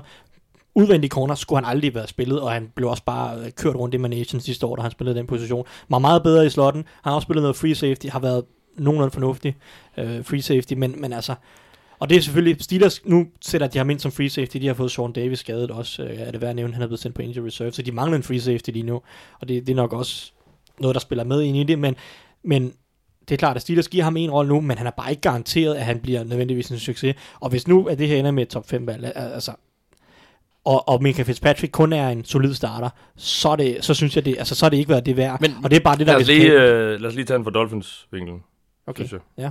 Fordi nu, nu har vi snakket rigeligt om, om, om Steelers-vinklen. uh, det, det er jo efterhånden ikke nogen hemmelighed, at, at, at hele det her hold uh, bliver, bliver skrællet helt ned for, så det kan blive bygget op igen. Men, men her, her trader man en, en, øh, en ung spiller, som øh, heller ikke er specielt dyr, fordi han er på en rookie-kontrakt, for et, øh, for, for et draftvalg, som jo i princippet, det kan godt nok blive højt, men som i princippet er lidt en, en, en lotto-kupon. Øh, var det her, øh, jeg har spurgt om, om Dolphins går for vidt, fordi jeg synes, det, jeg kan godt forstå, at de, de skipper alle de, de lidt ældre afsted, som er, som er dyre og sådan noget, men, men her har man en, en ung, ung spiller at gøre, som, som har vist en masse potentiale. Øh, går de for vidt her, eller hvad? Altså, jeg, jeg kan ikke lade være med at, øh, at kigge en lille smule til NBA og se, jeg ved godt, det, det er to forskellige sportsgrene, men de har trods alt et draftsystem også, øh, hvor at det hold, der hedder Philadelphia 76ers, lavede det, der hedder Trust the Process øh, over et par år, hvor de simpelthen også bare skippede alt væk, der havde nogen form for værdi, og bare indsamlede draft picks. Øh, og det høster de frugten af nu. Man kan diskutere om Cleveland Browns i NFL høster frugten af det nu også. Øh, jeg ved ikke, om jeg synes, de går for vidt. Altså, jeg synes sådan set, at, at, at, at sæsonen, sæsonen var vi enige om på forhånd, var tabt. Øhm, og, og måske, det, det virker bare til, at, at der faktisk er noget i det her med at sende de spillere væk, også selvom der er noget talent, øh, og så bygge op igen. Øhm, jeg er også, altså man, selvom man sådan spiller som Khalil Mack for eksempel, var, var, var er, er et vanvittigt unikum, så, så kan det også godt være, at det i sidste ende for sådan et hold som Raiders kommer til at, at betale sig af, hvis de kan få det til at fungere, at de har fået alle de draft picks. Øhm, jeg synes, Dolphins i forvejen var så langt nede i stødet, at, at et fuldstændig total rebuild giver mening. Øh, og altså, ja, jeg må indrømme, jeg sad også selv lidt og var i tvivl. Jeg synes, det er et godt spørgsmål. Jeg sad selv og var i tvivl, da det var, at det skete, og sådan, om, om nu bliver det for meget, men på en eller anden måde, så synes jeg også bare, gå all in. Altså, gå all in det, på jeg det. synes, det er farligt. Fordi du snakker om total rebuild, ja, men det total rebuild kunne man jo sagtens lave om, Mm, ja. altså omkring Minka Mhm. Fitzpatrick, omkring Jerome Baker, omkring Xavier Howard, og omkring Laramie Tunsil. Altså, de her, det er jo unge spillere, som du Altså, du snakker om Dolphins, vi vil gerne, vi vil gerne toppe. Hvis man er Dolphins, så tænker vi vil gerne toppe om tre år. Mm. Det, det, er om tre år, vi, vi kigger. Hvem er her om tre år? Hvem kan bidrage om tre år? Men Fitzpatrick, han er 22. Om tre år er han 25. Det er jo en spiller, der bidrager om tre år. Tonsil det samme. Der er han, han er, hvad er han, 25 eller 26 nu. Om tre år, der bidrager han også. Der er han også på toppen. Mm. Jeg synes, det er farligt, som du siger, Mathias, at, at trade de her spillere væk, som, som, som er unge, og, og virkelig man kan bruge til op. Det er fint. Gamle spillere, øh, Kiko Alonso, øh, Kenny ja. Stills, og de er gamle, Kenny Stills er ikke så ikke gammel, fordi han kom ja. ind i ligaen som nærmest 18 ja, år. Der er det jo så til gengæld begrænset, hvad man kan få for dem, ikke? Ja, ja, det altså. er klart, men, og det, det, er selvfølgelig også derfor, det er nogle af de her første runde valg, de vil gerne have nogle, nogle unge spillere, og det kan jeg også godt forstå, men jeg synes, det er farligt, og det, det er en, en hårfin balance, de kører på her, fordi den her trup, altså, truppen har, kommer jo også til at give, give lidt op i en eller anden forstand, altså den her sæson, de kommer til at tabe med altså 20 nærmest hver uge, og, og, ja, det, det er, er også bare farligt at ligesom demotivere en trup på den måde, og også bare give trænerstaben og altså det, det hele, altså hele organisationen bliver jo gennemsyret af, at Jamen, nu er vi dårlige, og det her det bliver en lang, sej kamp, der skal, sådan, vi skal ud af, og det er muligt, det kan lykkes, men jeg synes også, det er farligt. Jeg synes også bare, det handler om, hvordan man vender det her, fordi nu, nu igen det der med 76ers, der endte det jo med, at folk stod ude foran og var jublende glade, selvom de tabte, fordi at de trust, altså de, de, de, de havde købt ind på hele den her filosofi, så det kan sagtens, jeg tror ikke nødvendigvis, at det behøver at være sure miner hele vejen, hvis man, hvis man køber ind på ideen om, at fremtiden er sikret, eller at der er øh, lys i fremtiden, så synes jeg sådan set, at, at, at det er fint nok. Og jeg, jeg vil sige, at den her situation havde været anderledes, hvis man havde en fornemmelse af, at de havde en quarterback. Jeg synes, det er svært med John Rose, øh, Josh Rosen. Den mand øh, hans karriere, det, det er jo, ja, det er simpelthen så synd, hvad han er udsat for, men, men på den anden måde, eller på den anden side, så, så er han måske bare heller ikke bedre, det ved jeg ikke. Men, men havde, havde Dolphins haft snærten af, at de havde en quarterback, så synes jeg, det havde været fair nok at beholde nogle af de andre unge spillere. Men lige nu der er de i gang med at samle draftkapital, så de kan få lige præcis den quarterback, de vil have, om de så skal trade sig op. Men, men eller, det, eller, det, det, har de jo ikke behøvet alligevel med, med Minka Fitzpatrick, at de havde fået, fået first overall alligevel. Ja, men så gengæld, så kan de måske så bagefter drafte sig til en left tackle, eller drafte sig til et andet, hvor der kan starte. Eller en, som en, de havde. Som de havde, ja. Ja, det er rigtigt. Det, det, det, det, det, det, altså, de skal ud og erstatte de her spillere, som de også har traded væk. Jamen, ved, det, og Minka kan man måske lettere erstatte end Larry Thompson, og det er jo så fair nok, men, men det er sådan, de skal jo alligevel ud og finde en ny left tackle, de skal alligevel ud og finde en masse nye offensive mm. folk. Så, altså, men nogle gange så er der bare noget i det der med, at de får lov til at starte på samme tidspunkt, og de får lov til at, at, at, at være en del af det nye ansigt udad til. Det har også bare en branding-værdi, at der ikke er øh, spillere for det hold, som hvor det hele, hvad kan man sige, gik ned ad bakke. Ja, det, det er muligt, at det, at det går galt, og jeg er sådan set enig ret langt hen ad vejen, men, men, men jeg synes bare, at man har set det virke også, og jeg synes sådan set egentlig, at, at det i forvejen er så galt med Dolphins, at... at ja, man har set det virke med Browns.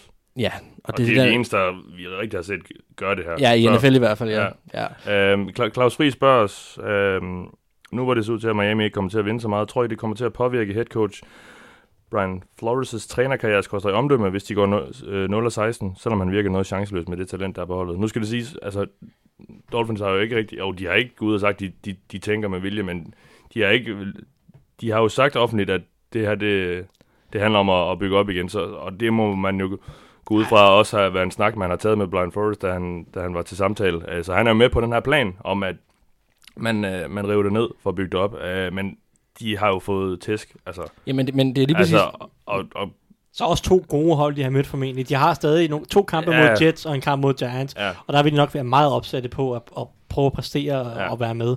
Øh, så, men, så. men hvis de får smæk, som de har gjort indtil videre, altså det, det, så, så har vi også med en træner at gøre, som ikke engang kan motivere nogle dårlige spillere. Nej, men, men jeg synes lige alligevel lidt, at det kræver, eller det, det omhandler meget det der, som du siger, hvordan er det her sat op, og hvad er det for et budskab, man, man, man sender ud, og hvad er, det, man, hvad er det, man udstråler som organisation i det her. Og der er det bare super vigtigt, at de bakker op omkring og siger, at det her er et år, øh, hvor man på en eller anden politisk korrekt måde siger, at vi forventer ikke så meget, øh, men, men vi tænker på fremtiden. Øh, og, og det er utroligt, altså for mit vedkommende, der havde Hugh Jackson stadig noget leverage efter øh, hans 0-16 sæson, fordi jeg synes ikke, han havde nok at arbejde med omkring. Jeg, jeg synes ikke, han havde fået en fair nok chance øh, for at vise, hvad han potentielt kunne. Øh, og det, det, det, der gik han så igennem alligevel, kan man sige, øh, eller faldt han så igennem alligevel. Men jeg synes sådan set, det er samme chance, han skal have her i, i Miami, øh, Brian, fordi at, at, at det er, han skal have chancen for at vise, hvad han kan med, med et, et, et startende rebuild-hold, hvor der er blevet valgt nogle spillere ind, som han har været med ind over og sige, det her, det skal vinde øh, holdet om. Øh, det her, det skal vende vores, øh, vores nederlag til succes, og den, den chance skal han have. Øh, så for mit vedkommende kan jeg sige, der kommer det ikke til at skade hans omdømme, men det kommer meget om, hvordan de behandler øh, hele den her situation. Ja. Jeg tror egentlig nok, han skal ja. motivere sine spillere. Altså, jeg synes, allerede her i u 2 var de væsentligt bedre, end de var mod Ravens. Altså, Ravens var de jo bagud med 30 nærmest efter 20 minutter i kampen. Her mod Patriots, der er, det jo, der er de jo med, og de kæmper, og de spiller hårdt øh, indtil mm. de, altså midtvejs i tredje kvartal, tror jeg, den står været 16-0 ved pausen kun, eller 14-0 ved mm. pausen. Det er jo ingenting for det her hold øh, mod så godt et hold som Patriots er. Så det er først til sidst, at, at filmen rigtig knækker for dem i den her kamp. Det viser allerede, at der er, altså, der er trods alt stadig noget fightervilje i det her, og der er også, man må også huske, at selvom der ikke er mange gode spillere, det betyder også, at der er mange sådan underdogs, der er mange undrafted free agent, sene draftvalg, der får en masse spilletid, og de er jo helt klart beredte på at bevise, at vi skal være her de næste mange år, når der bliver bygget nyt hold op. Det er jo deres chance for at etablere sig i NFL, mm. og der tror nok, at de skal være motiveret og kæmpe i mange kampe. Det er klart, der vil være nogle kampe, hvor de øh, ikke lige, ikke lige øh, finder, øh, finder melodien, eller hvad man skal sige, men, men altså, jeg tror egentlig nok, han skal kunne holde dem nogenlunde motiveret mm. i løbet af altså- sæsonen. Det er klart ikke Xavier Howard, han synes nok ikke, de skal skide Nej, nej, nej, det er klart. Men, men de andre, altså holdet som helhed, tror jeg egentlig nok, han skal, øh, finde en eller anden form ja. for gnist og holde den. Holde der, der skal altså også gå rigtig meget galt stadigvæk, hvis de skal gå 0-16. Det er godt nok svært. Altså, det er en præstation i sig selv at gå 0-16. Mm. Det bliver... Så det er ikke set, de gør det jo. Nej. Lad os tage det sidste punkt i nyhedsrunden. Uh, Eli Manning, uh, tid som startende quarterback i Giants, er indtil videre forbi. Han blev uh, bænket til fordel for Daniel Jones. Og uh, spørgsmålet er, om, om, om æren er, er helt forbi nu, fordi ham, som de jo så har draftet til at tage over for Eli Manning, han kommer ind og starter nu, og øhm, vi kan lige tage et lytterspørgsmål lige Morten Kammersgaard, som er tidligere skribent på Gul Klud. Han spørger os om, øh, hvordan vi vurderer Daniel Jones' mulighed for at gøre en forskel på Giants' angreb. Forsvaret er selv sagt meget ungt og sejler en del. øh, Thijs, hvad skal vi regne med for Daniel Jones? Vi skal, yeah. han, han, er, han er jo nok ikke nogen frelser i år. Nej, og Giants kommer ikke til at vinde øh, 10 kampe i år. Eller, eller 6 eller 7 måske. Men, men men øh, formentlig kan han bare sætte noget lidt mere liv i det. Altså han, han er jo for det første væsentligt mere mobil end Eli Manning. Og øh, har en... Det kræver ikke så meget. Nej, i hvert fald ikke på nuværende tidspunkt. Nej, Manning har aldrig været nogen gazelle nej. på banen. Nej, nej, nej. men men øh, så, så der er noget... Han har også en anden mentalitet i en forstand. Han er lidt mere villig til at tage chancer, og han har noget, han har et playmaker gen. Det var, det, det var måske den ting, jeg allerbedst kunne lide ved ham i draften. Han har et playmaker gen i en eller anden forstand af, at han tør tage nogle chancer, han tør scramble lidt rundt, han tør løbe lidt. Altså, og forlænge spillene på en eller anden måde. Altså, på, på, den, på den vis lignede han Carson Wentz en lille smule i, at han, han har i hvert fald den egenskab til at forlænge spillene og gøre noget af det uventede. Det han så også manglede, i hvert fald i college, det var præcisionen og beslutningstagningen øh, var, var, var ganske tvivlsom, og han også på en eller anden måde, han, det er nok den spiller, jeg nogensinde har set med, som han var rolig, han var så rolig i lommen, at det blev et problem. I den forstand, at han, han indsede ikke, at der var pres på nogle gange, så han bare enten blev slagtet, eller ikke bevægede sig ordentligt i lommen nogle gange. Så, så Giants fans skal nok forvente, at det bliver lidt mere, i stedet for Eli Manning, som bare var en kedelig grå masse, i en eller anden forstand. Det var bare stabilt, øh, ikke specielt effektiv, lidt under middelniveau så kommer der nok til at være lidt, mere, lidt flere highs and lows fra, fra Daniel Jones, og det er så håbet, at han kan fjerne nogle af de der lows i løbet af, af, af den her sæson, når han nu har 14 kampe til at udvikle sig, og så øh, ellers måske kan sætte lidt mere gnist med nogle, nogle, nogle lidt større spil. Det er klart, at hans problem er også lidt, at, at Giants mangler receiver lige nu i høj grad. Golden Tate er stadig ude i et par uger, men Altså lige nu hedder receiverne Cody Lattimore og, og, og Benny Fowler. Det, det er jo ikke ret inspirerende at kaste. Så det er jo et problem for ham i en eller anden forstand. Men altså, lidt mere gnist, og, og så ellers så må de jo bare tage det, som det kommer. Det er nogen quarterback. Altså, vi må se, hvad han kan, og vi må se, hvad han kan bidrage med. Og, og så må de jo bare lære ham at kende. Så, han, så handler det jo bare om udviklingen. Men jeg vil tro, at også bare i, i kraft af, eller Mannings arm ikke har ret meget saft kraft tilbage, så, så altså, jeg, jeg vil tro, at der kommer flere store spil fra, fra Daniel Jones side. Mm. Både kast ned ad banen, og i form af lidt scrambling, og i form af lidt, uh, lidt løb på egen hånd måske. Uh, og, og det sætter forhåbentlig lidt gnist i det her forsvar, og så hvis kastangrebet bliver en lille smule bedre, også med Golden Tate, der kommer tilbage, så kan man jo håbe på, at der også bliver lidt mere plads til Saquon Barkley, som stadig er deres, deres bedste spiller. Ja, altså Saquon har jo egentlig spillet øh, fint, øh, eller han har gjort, hvad Saquon har gjort, hvad Saquon har gjort. Øh, nu kan jeg jo lige sidde og lege Anders et øjeblik. Øh, men, men jeg synes, at du har fat i noget med det der med, at det er en nis, fordi det, det som jeg havde tænkt mig at snakke om også nu her med, eller skulle argumentere for Daniel Joe Quinn, jeg synes, det er et fuldstændig rigtigt tidspunkt at gøre det på, fordi Giants, øh, for det første spillede Manning det så forfærdeligt ud i, i, i, sidste, øh, i sidste kamp, og på rigtig, rigtig mange kast. Og han ligner en, der er han var i hvert fald færdig i Giants. Øh, jeg skal ikke kunne sige, om han kommer et andet sted hen nu. Øh, men han har ikke lang tid tilbage i NFL. Og så, øh, så er Giants største problem, at de var for forudsigelige. Altså det, det, det her, de ville, de ville have gået ind i en lang række af kampe lige nu, hvor de ville være blevet slået, både fordi deres forsvar ikke er særlig godt, men også fordi angrebet var alt for forudsigeligt. Og der er det, at man kan håbe på, at han går ind og giver den der gnist nu, øh, og at der netop bliver lavet nogle lidt større spil, og de faktisk kan gå ud og vinde nogle kampe.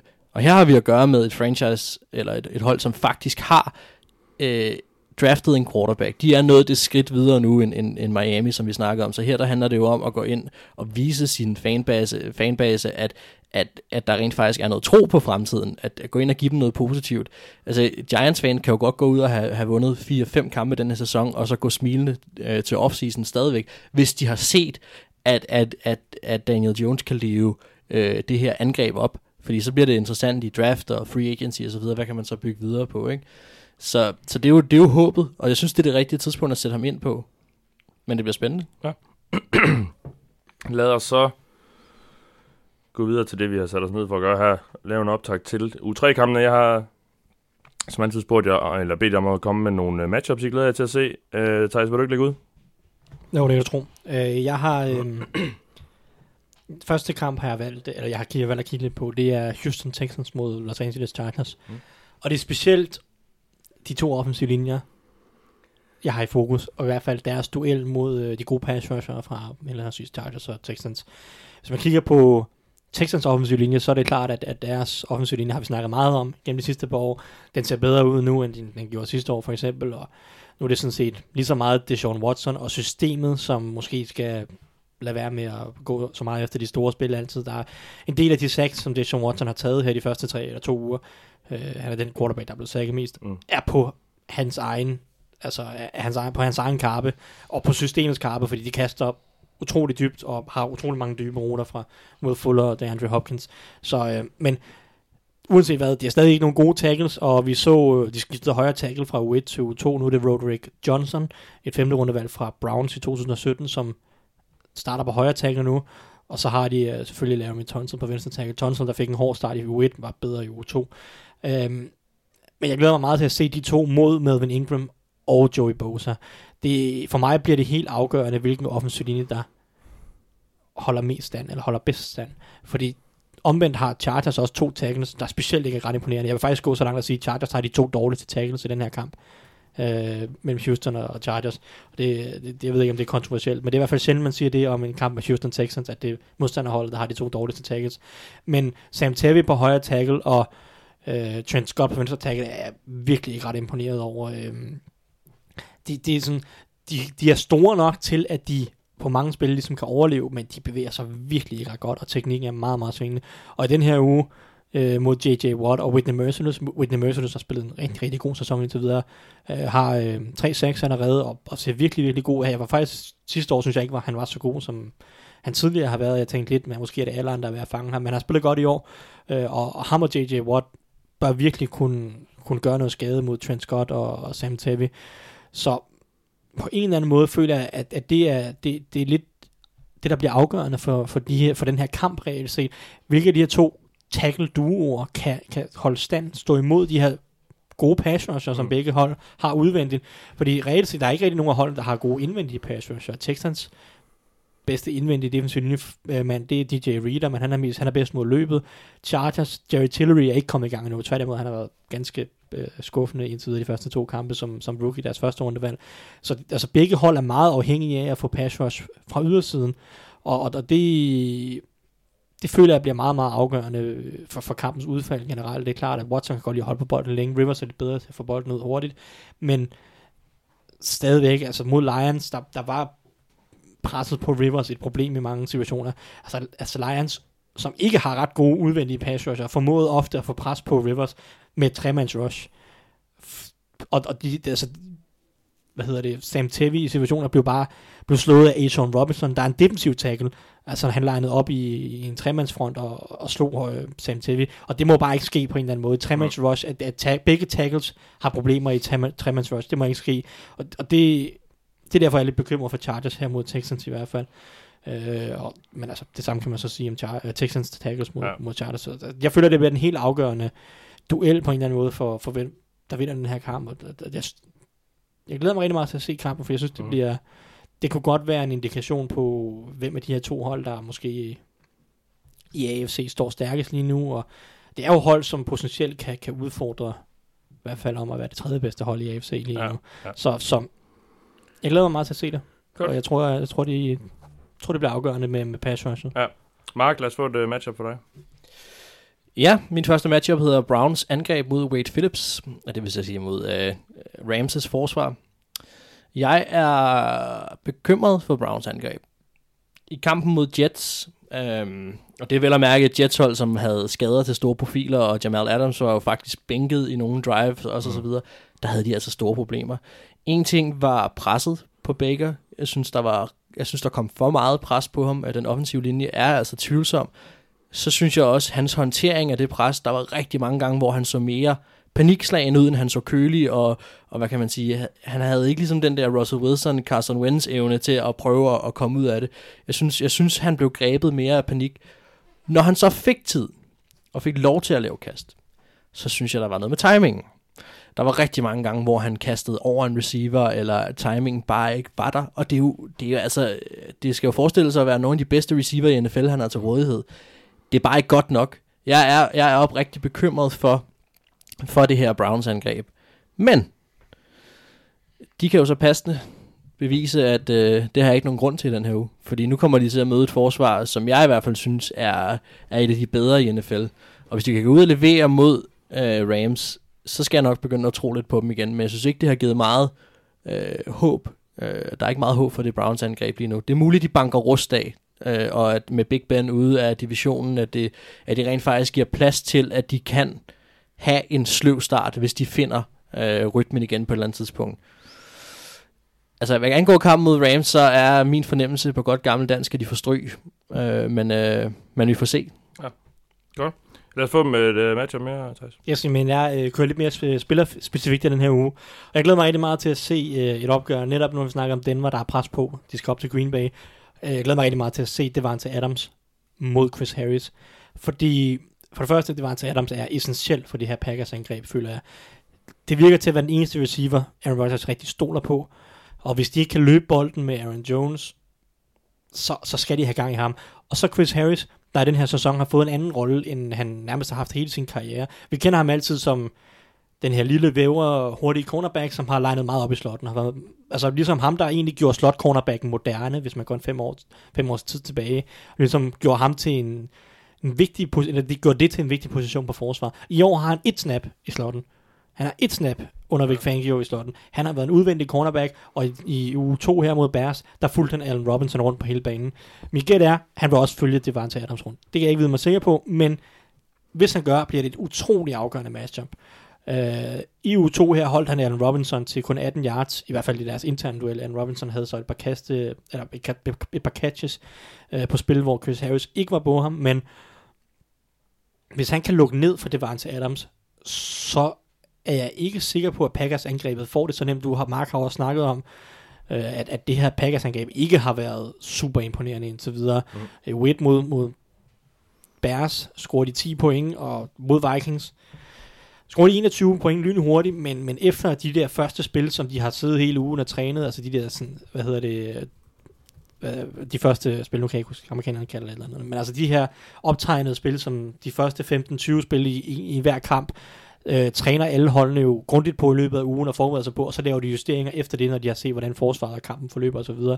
Øh, og der var Packers rigtig skarpe mod Vikings, men efter det, altså de får ingenting ud af det. Nej, de var lukket ned resten af kampen jo. De, de var lukket ned, altså løbeangrebet kunne lidt, men ikke rigtig, altså det var, det var, ikke, vold- det var ikke, det var ikke voldsomt. Og øh, receiver, altså der er, stadig, der er stadig noget med Aaron Rodgers, han virker ikke helt komfortabel i det her angreb.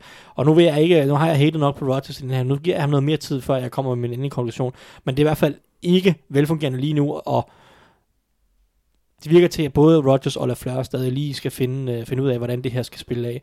Og det, hvis, hvis de ikke har fundet ud af det endnu, og Chris Harris lukker Devante Adams ned, så kan det godt blive en overraskende tæt kamp, og overraskende lavscorende kamp.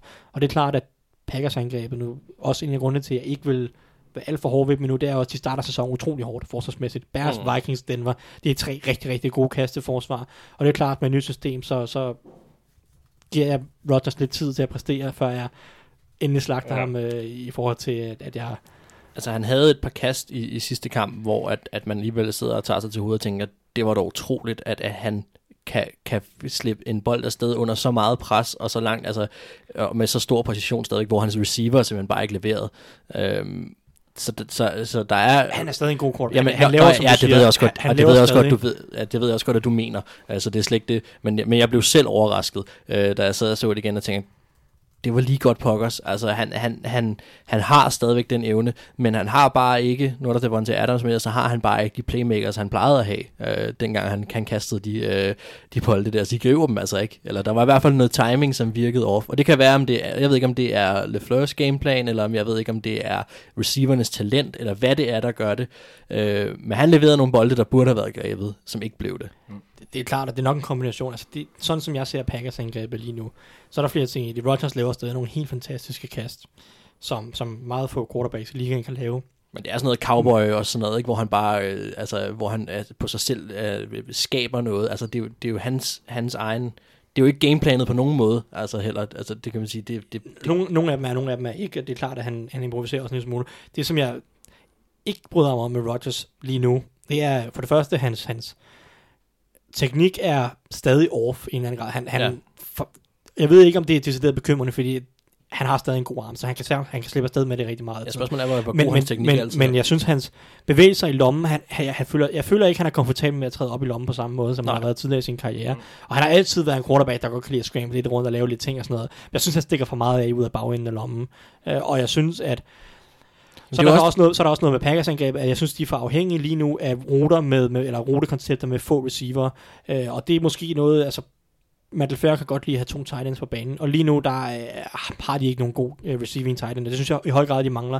Hvis man skal køre rigtig meget 12 personnel, så føler jeg, at man har brug for en Travis Kelce, en Zach Ertz, eller, Ja, det var i, det, de eller, på, eller i Baltimore har de Mark Andrews, Ja. og, og det er klart, at de håbede, som du siger, Jimmy Graham, det er klart, de håbede på, at han er det, eller var det, men det er han bare ikke længere. Nej, nej. Øh, og, og, og det synes jeg, de i høj grad mangler, fordi lige nu er der for få receiver ude på nogle af rutekoncepterne, og det, det føler jeg ikke øh, giver Rodgers nok mulighed for at slippe af med den, fordi Rodgers kan godt lide at stå og improvisere, og hvis han ikke har, altså hvis, hvis, hvis, han, hvis hans primære mål er væk, så, så føler jeg ikke rigtigt, at systemet og Rodgers lige nu er komfortable med at, nej, det, altså, altså, øh, med at finde de, de det er receiver. fordi det er også hele tiden det, det, er det, der har været spørgsmålet også med LaFleur, det er det der med, hvor meget skulle han tæmme Aaron Rodgers, hvor meget skal Aaron Rodgers, ja, er, er mangel på bedre ord, tæmmes, altså for, hvor, hvor, hvor, øh, hvor, hvor meget skal han være en system quarterback, og hvor meget skal være det der, han selv vil ud og lave de store spil. Og det, det virker som om, der er nogle gnidninger, fordi at det er ligesom om holdet ikke er sat op på samme måde til, at han, at han laver de der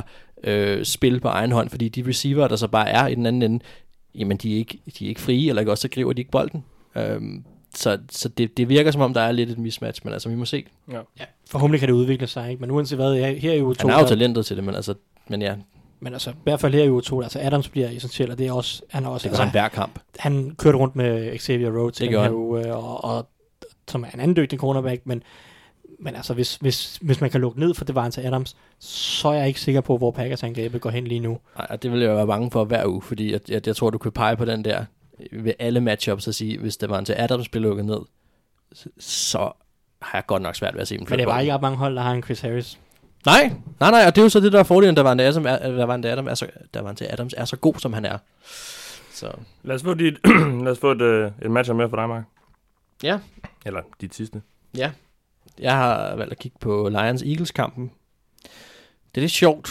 Lions er jo i princippet ubesejret øh, her de første to kampe. Øh, de har spillet en uafgjort, og så har de, øh, så har de vundet Ja. en.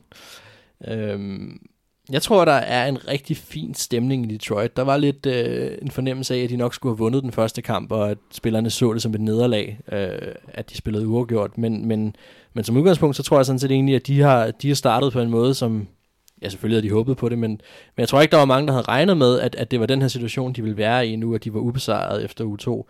Og jeg ikke, man skal kæmpe sig af den sejr, de får over Chargers. Øh, Chargers var jo et hold, som skulle komme ind til den kamp som favorit, og har nogle gode playmakers på begge sider af bolden. Men de ender med at vinde kampen alligevel øh, på et stort spil, en interception til sidst. Øh, kigger man på Eagles, så har de startet utrolig sløvt øh, de sidste to kampe. Og så har det ligesom været den der comeback. Det er faktisk en typisk Lions ting, at de har skulle lave comebacks for at være... Øh, for at være med i kampen. Øh, og det lykkedes i, øh, i første kamp mod øh, Redskins, og det var lige ved at lykkes i sidste uge. Øh, men til gengæld, så skete der også bare noget i sidste uges kamp, og det var, at, at der skete noget, som jeg ikke kan huske, at jeg har set før. Nærmest hele angrebet blev jo skadet på samme tid. Øh, og jeg har, synes jeg, øh, lidt en fidus til Lions i det her, fordi der er, der, der, der er en, en match. Hvis nu, at det Sean Jackson ikke spiller, og Alshon Jeffrey ikke spiller, som er, altså jeg har her, mens vi sidder nu, øh, i dag onsdag, kun kunne finde, at det ser det ikke ud til, at de gør. Eller i hvert fald så læner det imod, at, at de ikke kommer til at spille. Hvis Hvis ikke det Sean Jackson skulle være ude i nogle uger i hvert fald. Ja, og jeg ved ikke med Alson Jeffrey, hvad, men, men, men det sidste jeg læste var også, at de ikke regnede med at komme til at spille.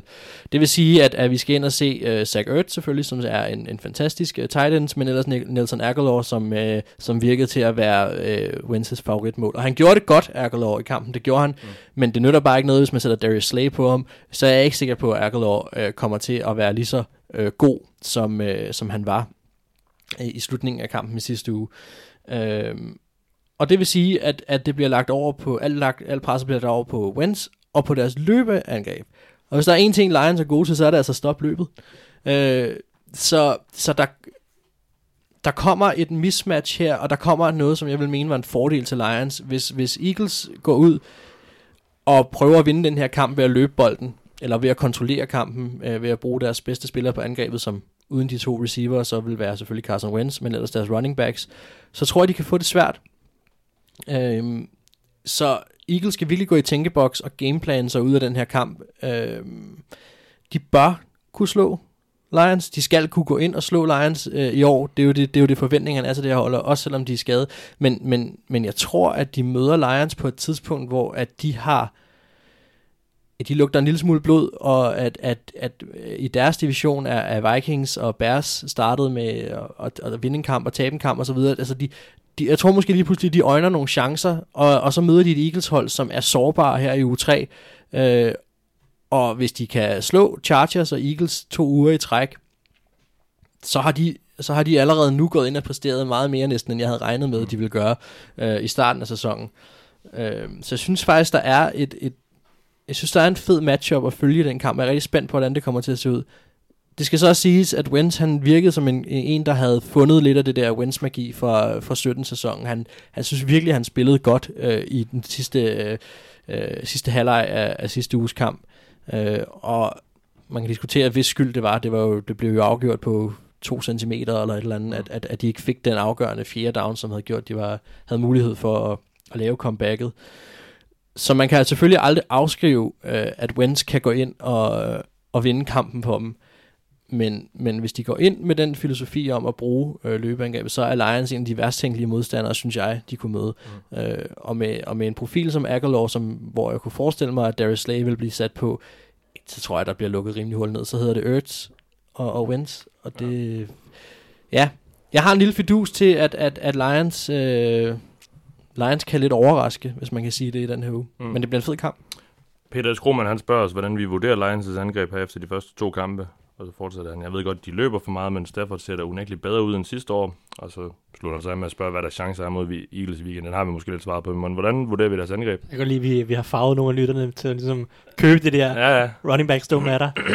øhm, jeg, må, jeg må sige, jeg har svært ved at jeg har, jeg har svært ved at få en fornemmelse helt præcis, hvor jeg har Lions lige nu, øh, baseret på de to første kampe. Jeg har ikke, øh, jeg har ikke nogen øh, øh, stærk holdning til deres angreb lige nu. Det ser, Stafford ser bedre ud end sidste år, men der spillede han også med en brækket ryg øh, den sidste halvdel af sæsonen, øh, efter sine en eller anden fraktur i ryggen. Ikke? Det er jo ikke sådan, mm. han ikke kunne gå, men øh, de løber bolden en del, og de giver bolden, når de løber den for lidt til Carrion Johnson. Der har været for mange carries til CJ Anderson. Nu er han så blevet fyret CJ Anderson, så forhåbentlig er det Carrion Johnson og Ty Ty Johnson, uh, som, som så får alle carries i den, i den kommende uge.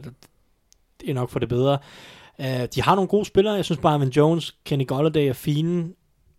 TJ Hawkinson har vist gode takter i den første kamp. Han var mm. ikke rigtig så meget til stede i, i her i uge 2. Så jeg kan egentlig godt lide nogle af de ting, som Darren Bevel gør med angreb. Jeg synes, at han tegner nogle fine spil op øh, fra tid til anden. Karen Johnson er også en spiller, synes man skal nævne. Ja, men han, han er rigtig dygtig, og han fik meget mere ud af det mod Chargers, eller han egentlig burde. Mm. Fordi jeg vil sige, den her offensive linje er lidt, stadig lidt rodet på en eller anden måde. Det er, den er lidt, man, de roterer lidt på guards stadigvæk. Joe Dahl har ikke spillet alle snaps, fordi de roterer Kenny Wiggins ind på nogle af dem. Og Kenny Wiggins er ganske dårlig, så jeg synes bare, de burde holde sig til Joe Dahl hele tiden. Men, men det finder de forhåbentlig ud af i de kommende uger.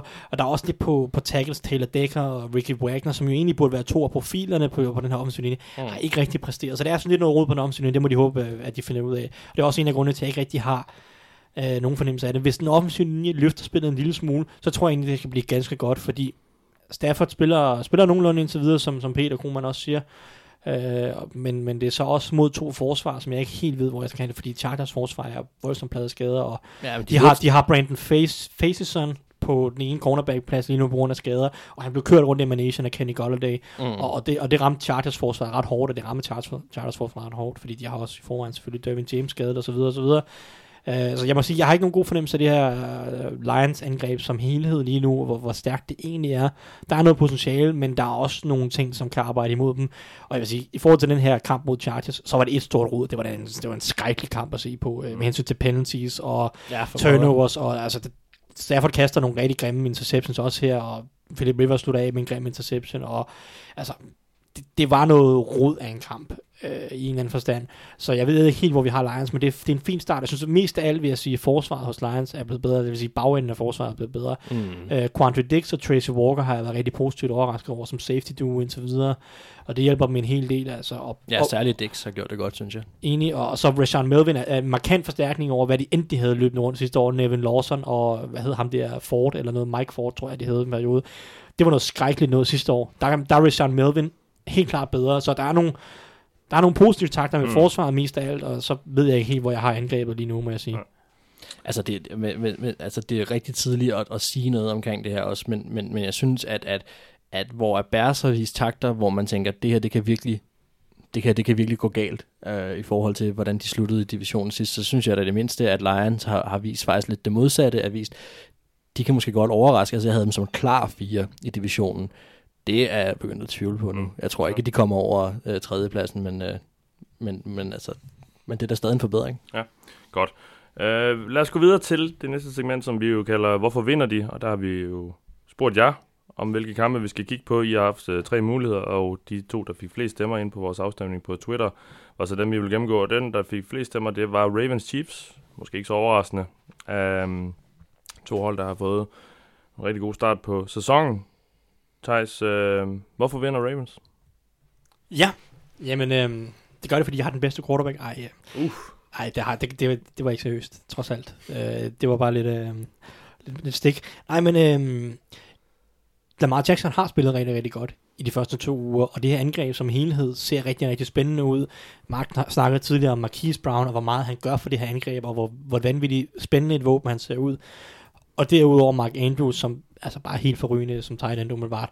Så det her det er et rigtig, rigtig spændende angreb, og det ligner et angreb, der kan sætte rigtig mange point på tavlen. Og mod Chiefs, der skal du kunne sætte rigtig mange point på tavlen, fordi jeg har ikke set det forsvar, der kan fuldstændig stoppe Chiefs endnu. Der er ikke et forsvar, der har lukket helt ned for Chiefs. Der er nogen, der kan begrænse det i en eller anden grad, øh, og, og, og det er fint, og det kan Ravens forsvar formentlig også, men der er ikke nogen, der kan stoppe dem her. Så du skal ud og score point selv, og det kan Ravens.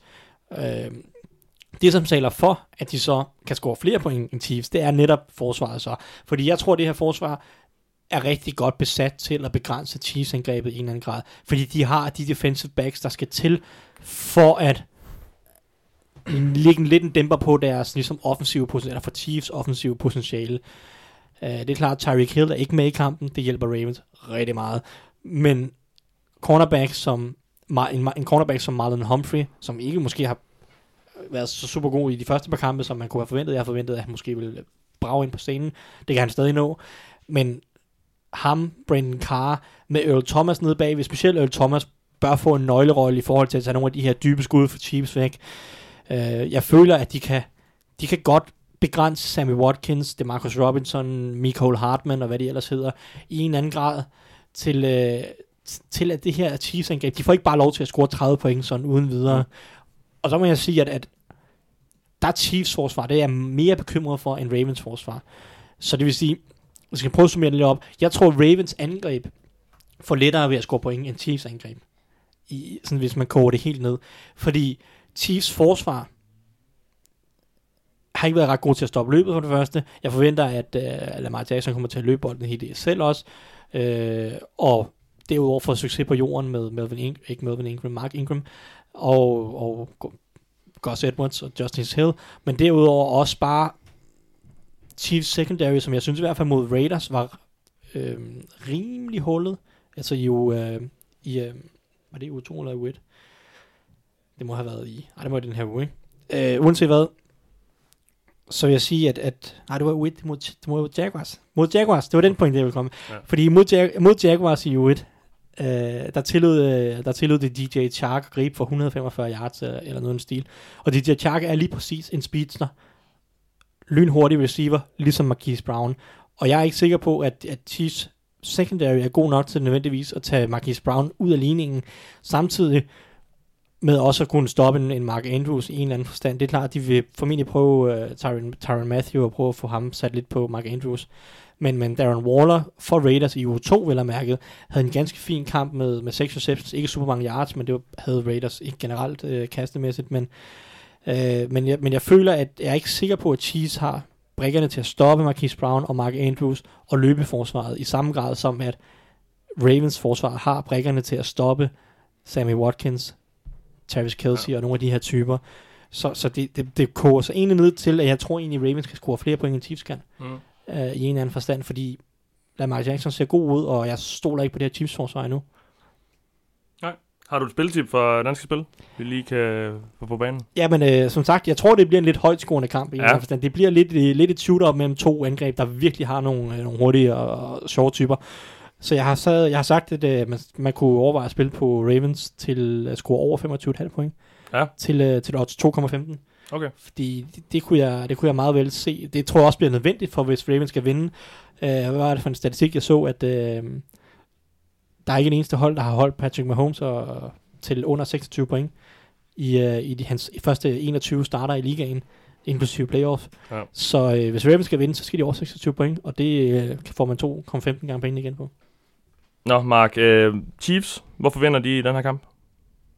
Ja, jamen der, øh, der vil jeg sige, at jeg vil give øh, Thijs ret i en ting, og det er, at det ikke bliver på grund af deres forsvar, øh, at de kommer til at vinde den her kamp.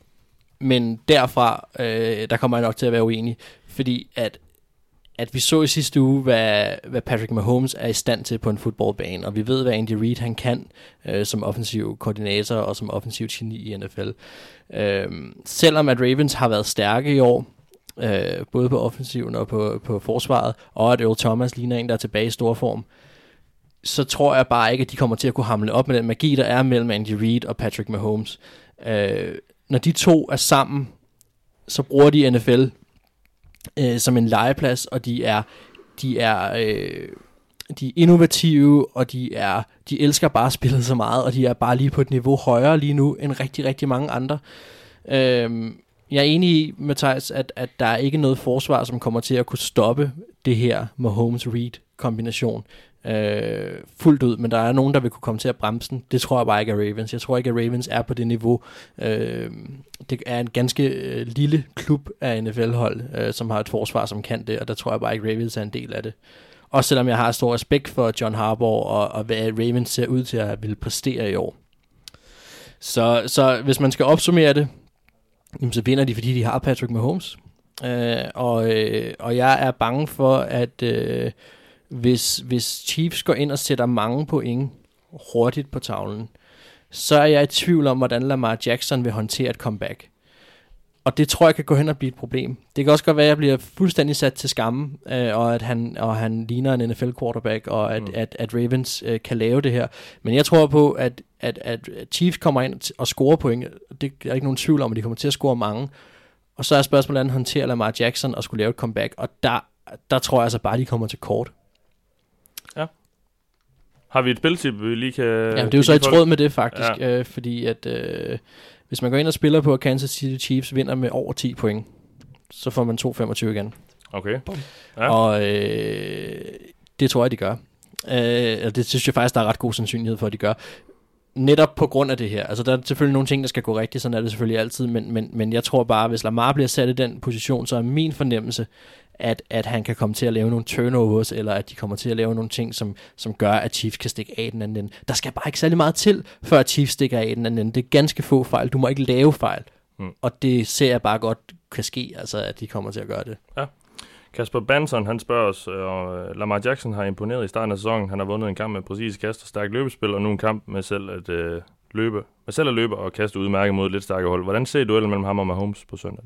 Det har vi så måske Mega fun. Ja. Mega sjovt. Jeg synes, det er de to mest underholdende quarterbacks lige nu i NFL. Ja. Uh, Mahomes, det ved vi, han er latterlig. Han er fuldstændig absurd at sidde og se på. Også bare, altså det han her... kun bruge et quarter mod, øh, mod Raiders. Præcis, og han ja. laver bare nogle kast i de quarter, som er åndssvagt dumme. Også, ja. det, også det touchdown. Altså gode. Ja, ja, altså, altså ja. på den, på den Latterlig, gode måde. ja, altså ja. virkelig bare sådan, man sidder og kigger på det og tænker bare, ej, ej, ej, ej, nu stopper det, nu stopper det. Nej, men øh, også bare det touchdown, som bliver kaldt tilbage til Michael Hartman, er jo, altså kaster han bare fra bagfoden 55 yards ned ad banen, mm. som om det var ingenting. Det er, det er så vidt, det er vanvittigt at se på. Men Lamar Jackson er også sindssygt underholdende. Den her lille spirvip, der er blevet tydeligvis en bedre kaster, umiddelbart i hvert fald. Det, det er to Mm. kampe, og Mark sagde også tidligere, at Cardinals og Dolphins er jo ikke måske lige toppen af NFL, så det bliver fedt at se ham i en kamp, hvor der formentlig er lidt mere pres på. Ja. Øh, en Og han er tvunget til at sætte flere point på tavlen. Ja. Præcis. Det kan godt være, at Chiefs forsvar ikke er ligens bedste, men der er, der er pres på i den forstand. Mm. Uh, så det bliver fedt at se ham, men han er jo sindssygt underholdende, og han er jo eksplosiv, og angrebet er eksplosivt, med Marquise Brown også. Lige præcis. Så, og, det, og det er jo det, der det er jo det, der bliver så spændende ved den her kamp. Det er, at der er så mange playmakers på banen. Uh, Chiefs har Travis Kelsey og uh, Sammy Watkins, lynhurtige Michael Hartman, også et par hurtige running backs, der kan lave det helt store spil lige pludselig, hvis, hvis forsvaret laver en lille fejl. Omvendt det samme med Ravens. Lamar Jackson kan jo selv løbe bolden 70 yards, hvis han får åbningen. Uh, de har, som, som, som sagde, Marquise Brown, Mark Andrews, der ser sindssygt god ud på tight end her øh, et par kampe ind i sæsonen. Øh, den tight end med flest receiving yards indtil videre i sæsonen.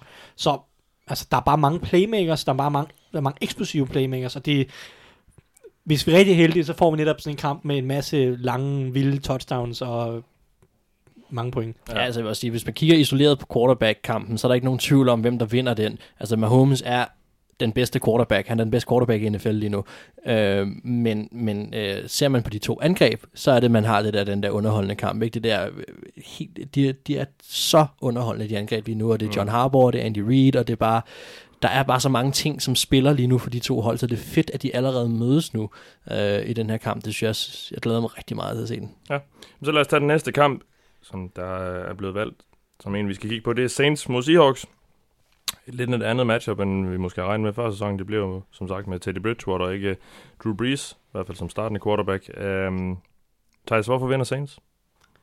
Jamen, øh, det gør de, fordi de kan dominere skyttegrav, skyttegravene. Steelers var tæt på at vinde mod Seahawks på samme måde. Øh, Seahawks havde ikke ret meget pres på Ben Roethlisberger, derefter Mason Rudolph. Øh, Steelers offensivlinje var rigtig dygtig. Omvendt, Seahawks offensiv linje havde selv store problemer med Steelers defensiv linje, og jeg føler, det er samme opskrift, som, som Saints skal følge. Saints offensiv linje er også rigtig dygtig, også rigtig dygtige pass protection, øh, protector, og ikke mindst er deres tackles dygtige til at bremse den primære trussel, Seahawks har, hvilket er til Davion Clowney. Mm. Det, det bør Taron Armstead og Ryan Ramsey have fuldstændig styr på.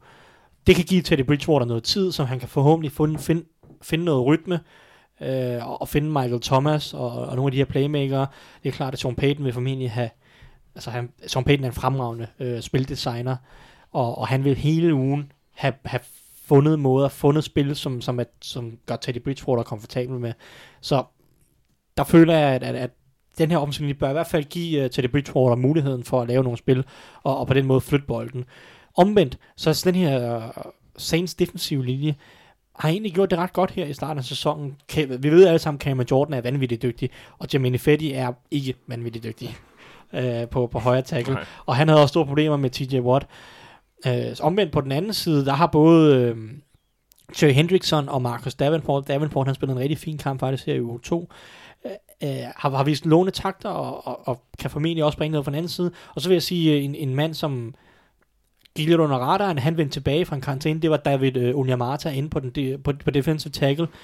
Uh, han uh, sad ude med karantæne i, i WIT, men kom tilbage, tilbage i U2 her, og jeg mener, han havde, nu skal jeg se, om jeg kan finde tallet, var det 6 eller 7 pressures. Øh, det kan jeg ikke lige finde. Men det er også ligegyldigt. Han havde 6 eller 7 pressures i, i den her uge 2 kamp mod Rams, som selvfølgelig heller ikke har de bedste guards, men det har Seahawks ved Gud heller ikke. Mm. Øh, DJ Fluger, som vist nok er skadet, vil jeg tro, i den kommende uge, men så er det Ethan Posich og, og Mike Party på de to guards, og Justin Britt for den sags skyld på, på center. De tre er ikke øh, nævneværdigt dygtige i, i pass protection, og Steelers defensive linje med Stefan Tuitt, Cameron Hayward og Javon Hargrave havde, havde en festdag, så at sige. Tuitt ja. havde to og et halvt sacks og var øh, over det hele på banen. Det, det, det, det er den samme opskrift, som, som Saints kan replikere, tror jeg. Øh, defensivt, altså på den defensive linje og på den offensive linje. De, hvis de kan dominere det her, så kan Seahawks måske heller ikke få gang i løbespillet, og så hvor mange point kan de så score, og så kan det være, altså hvis, hvis de ikke kan score så mange point, så, så følger Teddy Bridgewater med. Det er opskriften for Seahawks, og det er øh, helt klart nogle steder, hvor de kan angribe Seahawks og, og, og dominere kampen, og, og deraf vinde kampen. Ja. Et spiltip? Øh, jeg tror ikke, det bliver nogen højtskående kamp, som sagt, fordi jeg tror, at Saints defensive linje kan stoppe Seahawks løbeangreb og få lagt noget pres på Wilson. Og så er Teddy Bridgewater ikke en type, der smider 30 point på tavlen, som var det ingenting. Så jeg har faktisk taget et overordnet spiltip, som ikke er Saints specifikt, men øh, bare et spiltip, der hedder under 44,5 point samlet okay. til, øh, til odds 1,87. For jeg tror ikke nødvendigvis, det bliver en ret høj troende kamp. Nej, okay. Modtaget. Jamen Mark, vi skal høre, hvorfor uh, Seahawks vinder. Ja, hvis der skulle være en uge, man skulle møde Saints i, så var det der nu. Øhm, egentlig er det ret kort. Uh, Seahawks vinder, fordi de har Russell Wilson, og de vinder, fordi at New Orleans ikke har Drew Brees sådan kan det egentlig godt kås ned, synes jeg. Øhm, for mig er Russell Wilson i en meget lille eksklusiv klub af spillere, som, hvor jeg i hvert fald vurderer, at så længe han spiller, så har de en chance for at vinde, ligegyldigt mod hvem det er. Øh, og sådan har jeg det også nu her. Uh, selvom at Seahawks øh, angreb havde svært ved at komme i gang i sidste uge, så synes jeg, at de justeringer, de fik lavet i halvlejen, øh, hvor de gik komme ud igen og fik lavet en masse korte kast, fik Russell Wilson ordentligt i gang, det viste nogle gode takter, og det begyndte måske at vise, at de de kunne i hvert fald justere ind, og så samtidig er det måske et, et, et, et håb om, at, at, at Seahawks angreb kommer til at køre lidt mere smort fremover. Det vil vi se mod Saints nu her, om det kan komme til at lykkes. Øhm, men altså, som udgangspunkt, jeg synes egentlig ikke, der er så meget mere at sige. Altså, den her skade til Breeze øh, kommer til at koste dem sejren. Det, det, det, jeg kan ikke se det anderledes. Altså, jeg ved godt, det er et kedeligt svar, men jeg kan ikke, jeg kan ikke se det anderledes. Jeg tror, det bliver så stor en hemsko for dem kan det potentielt øh, på sigt, øh, kan det vinde nogle kampe. Det kan de måske godt, men, men det er også fordi, det er det ugen efter, og, og hvor lang tid har Bridgewater til at forberede sig, og så videre. Sådan noget. Jeg synes, der er, jeg ved ikke, jeg synes netop fordi, at, at det er ugen efter, og så videre, det vil være nu, jeg vil møde Saints, mm. hvis jeg var et andet hold. Ja. Øhm, så. Og så skal Bridgewater også lige øh, spille i, i Seattle, altså på den her, øh, på det stadion her, som er ekstremt højlydt, og og som jo har den her 12. mand, som jo Lige præcis. godt kan, kan, kan tage snøvsen fra... fra Jamen, det er også det der med netop, at, at de er på, ja, lige præcis som du siger, at de er på hjemmebane. Ikke? Det er ja. ikke noget sjovt sted at spille i Seattle. Um, så man kan sige, at Saints kan kun gå ud og overraske nu. Det, det, er jo nogle gange er det jo en fordel at komme ind som underdogs, ja. øhm, men, men jeg tror, det bliver for svær en opgave ja. hjemme i Seattle. Har du et spiltip på dem? Øh, ja, det har jeg. Øh, ja, normalt vil jeg aldrig, aldrig kigge på det her, når det var Saints. Men øh, hvis man har lyst til at satse en lille smule, så der er faktisk to. Øh, hvis, man, hvis man tror på, at Seahawks skal holde Saints til under 14,5 point, så giver det 3, 2 igen. Ja. Og hvis man øh, tror, at man, de kan holde dem til under 17,5, så giver det 2,15 igen. Okay. Jeg tror, at Saints får rigtig svært ved at sætte point på tavlen. Og, og derfor synes jeg faktisk, det er interessant. Jeg vil aldrig, det her det er, jo, det er jo fuldstændig utopisk at tænke på med et Saints hold, at skulle sige under 14 point. Øh, men altså igen, skulle det være på noget tidspunkt, så skulle det være nu. Ja, modtaget. Jamen, øh, I tror begge to tydeligvis, det bliver en, en rimelig lavskårende kamp. Så... Ja, umiddelbart, ja. ja, Seahawks har det med at øh, spille lavskårende kampe, for det ja. første, fordi de løber bolden så meget. Men, ja. Altså, så I det, Brian Schottenhammer sagde der i sidste uge på et eller andet, han blev spurgt et eller andet med, hvorfor de løb bolden på sådan en tredje lang. Ja, jeg, jeg, jeg nævnte det også. Ja. Jeg randede om Seahawks sidste uge, oh, ja, og jeg, ja, jeg, jeg, jeg havde nævnt det der, øh, ja. må jeg indrømme. Ah, men altså, så- hvor han var sådan, jamen, men der, altså, er ikke så meget andre, der er ikke så mange ting, man kan gøre. De bliver ved med at vinde jo. Altså, jeg må... Ja, det er jo det. Det er lige jeg, kan, jeg kan sidde her og rante så lige så meget det vil, men, Ja. ja. men så tænker jeg så i januar måned, når de taber i slutspillet, så kan jeg sidde og sige, hvad sagde Men altså, jeg vil gengæld sige, jeg, kunne godt fortsætte, jeg kan godt fortsætte min rant mod Eli Apple en lille smule, og så sige, at jeg tror faktisk godt, at, at Seahawks skal komme til at sætte nogle point på tavlen. Jeg tror godt, der kunne være et par lange spil til enten Lockett eller Metcalfs, hvor de brænder. Øh, altså simpelthen øh, safeties og cornerbacks. Men altså, lad os det se. har været kendetegn for Saints forsvar. Jeg tror godt, jeg tror godt at Seahawks kunne komme over, komme over de 20 point. Øh, I hvert fald over de 21. Ja. Og jeg tror, at de holder Saints til under. Men jeg vil også sige her med Schottenheimer, al ære og respekt, og nu skal vi lige være færre over for ham, de kaster bolden en hel del mere mod Steelers. Altså, de det, er så noget, det er jo så noget af det, for, på grund af Steelers forsvar var overaggressiv, fordi Keith Butler er en dårlig defensiv koordinator, og alt sådan noget, ikke? Men de kastede rent faktisk bolden, da de skulle, og det vandt dem også kampen. Altså, de scorede 30 point, ikke? Ender den ikke 30-28, eller hvad den gør? Jamen, det var- De scorede 30 point i kampen, Ja. så vidt som jeg husker. Og det gør de, altså Russell Wilson har nogle af 30 kast, og han kaster for 300 yards og 3 touchdowns. eller Det var et andet hold, der kom ud ved pausen. De har justeret i pausen.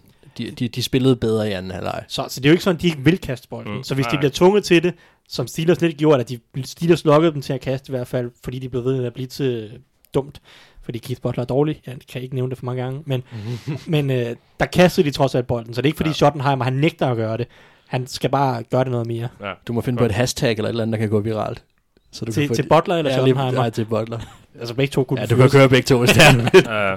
Nå, lad os lige øh, kigge på, hvem der måske kunne gå hen og overraske i den her uge. Og så vil jeg lige starte med at, at spørge jer, nu ved jeg ikke, om I har været inde at se, eller sige til jer, eller melde ud i hvert fald, øh, at Dolphins ikke er de største underdogs. Ja. Ja, det lader jeg godt mærke så jeg sad og også, kigge på det. Ja, Jets er simpelthen større underdogs. Der er Men Det ikke- er selvfølgelig også, fordi de er nede på tredje quarterback nu. Luke Falk, Ja, quarterback ud af Mm. Washington State. ja. Men, men ligegyldigt hvad, både med Dolphins og Jets, synes jeg, det er, nogle, det er, helt, det er helt ude af proportioner af et NFL-hold. At, at det, hvad ligger de på? 16-17 gange igen, eller sådan noget? Er det ikke noget, Jets stil? ligger på 19 gange igen. Det er helt- det synes jeg er helt på, vildt. På danske spil. det, det, det, det, det, synes jeg er, det synes jeg alligevel er for meget. Altså, Ja. det synes jeg er helt vildt. Men, men ja, så alligevel, men de vinder jo ikke. Nej, nej, nej, men stadigvæk, ja, ja, det ved jeg ikke, ja. Nej, ja. Altså, så, det vil være...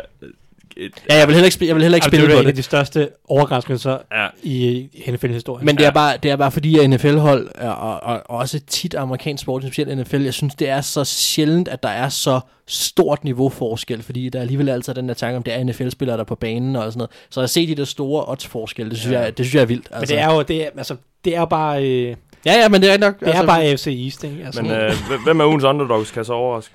øh, jeg har taget Redskins Ja. over Bears, fordi jeg stoler stadig ikke noget som helst på, på Trubisky. Og jeg synes egentlig, Monday her Red, Night? Ja. hvor jeg, Monday Night, jeg, jeg synes sådan set, at Redskins angreb har været rigtig, rigtig godt designet. Stor fan af, hvad øh, Jake Gruden, og du skal huske, hvad den offensive koordinator, eller hedder øh, Kevin O'Donnell, mener jeg nok, øh, har gjort. Og jeg synes, der er nogle rigtig gode spildesign, og jeg synes, de har fået Terry McLaurin til rigtig, rigtig dygtig ud, rookie receiver i tredje Ja. runde. Og det er ligesom, det giver dem nogle våben, og jeg synes, angrebet ser godt ud, så hvis Bears angrebet ikke præsterer overhovedet, så kan, så kan Redskins angrebet vinde kampen med 21 point måske, og det, det kan jeg sagtens se dem score. Mm. Mm. Så, så det, det er mit bud på en overraskelse i, i Ja. den her uge. Den giver to, øh, 2,85. Indtil videre har jeg ramt ingen af mine overraskelser, skal ja. Ja. det siges, så man skal ikke uh, tro alt for Nej. meget på det. Øh, 2,85 giver den. Redskins på hjemmebane. Ja. Ja. Altså, jeg, Jeg, synes... synes i øvrigt, de der Monday Night kampe, jeg synes godt nok, der er nogle sløje, øh, nogle sløje Nå, matchups. synes du det? Ja, ja, det, altså, jeg, Jeg tror, tror der, var, der, der var en gang, hvor det var sådan ugens fedeste kamp, men det, det, er, jo efter, det er jo Sunday Night efterhånden. Ja, Ja. jeg, jeg så også på, jeg har, øh, så også programmet, Dennis Kortsen påpegede det også for mig og Ja. sagde bare, jeg giver op. Ja, ja. Altså, mm, det men de altså, Sunday, seks- Night, de næste Sunday seks- Night har jo så også flere serier i USA, så det er jo nok derfor, Ja. de, de smider de, de mere profilerede hold der. Ja. Nå, en, øh, et bud på en overraskelse, Mark. Jeg var faktisk fristet af, af flere kampe, for jeg synes, der var, der var, for mig der havde jeg tre øh, finalister, og det er en sejr til Lions, en sejr til Steelers og en sejr til Broncos. Jeg kunne faktisk godt se alle de tre hold overraske på hver deres måde. Øh, Lions er det hold, jeg har størst fidus til, øh, at de kan slå øh, Eagles. Det vil være en overraskelse, men det er jo selvfølgelig også det, vi går efter, og jeg synes, den der matchup, øh, at det, det er et svækket Eagles-hold, som ser ud til at gå ind til et, et Detroit-hold, som, som er ret godt op at køre. Øhm, jeg har- er i tvivl om, hvor 49ers er henne, så det der med, at, at, at Mason Rudolph kommer ind, og ham er der ikke så meget game tape på osv. Hvorfor skulle først, det, det ville da være, det kunne da sagtens ske, at, at, at Steelers går ind og overrasker. Deres front 7 har set fantastisk ud, så det, hvis de kan ligge, altså jeg synes virkelig, det er synd for Steelers i år, fordi det pass rush ser bare formidabelt ud med Tuitt og, og, og Watt og så videre. De, er nogle, de, de laver nogle fede spil, så hvis de kan sætte Mm. pres på Garoppolo, Og så har jeg det sådan lidt igen med, med Packers, altså deres angreb skal virkelig tage sig sammen, og på et eller andet tidspunkt må det Broncos øh, forsvar Vic Fangio jo også. Altså, ja, det er jo de tre kampe, jeg har ligget imellem. Jeg vil sige, hvis jeg skal udpege en af dem, så vil jeg, så vil jeg synes, jeg har størst fidus til Lions. Øhm, men jeg synes faktisk, der var flere den her Ja. ja. omgang. Den giver 340 mod Ja. Eagles der. Ja. For altså, Altså- at provokere her, Mark, en lille smule, så vil jeg også sige uh, Raiders er et bud. Mm. Okay, ja. Det tror jeg ikke så meget. De møder mod, Vikings. mod Vikings, ja. men øh, den, den udelukker jeg heller ikke. Men, øh, Nej.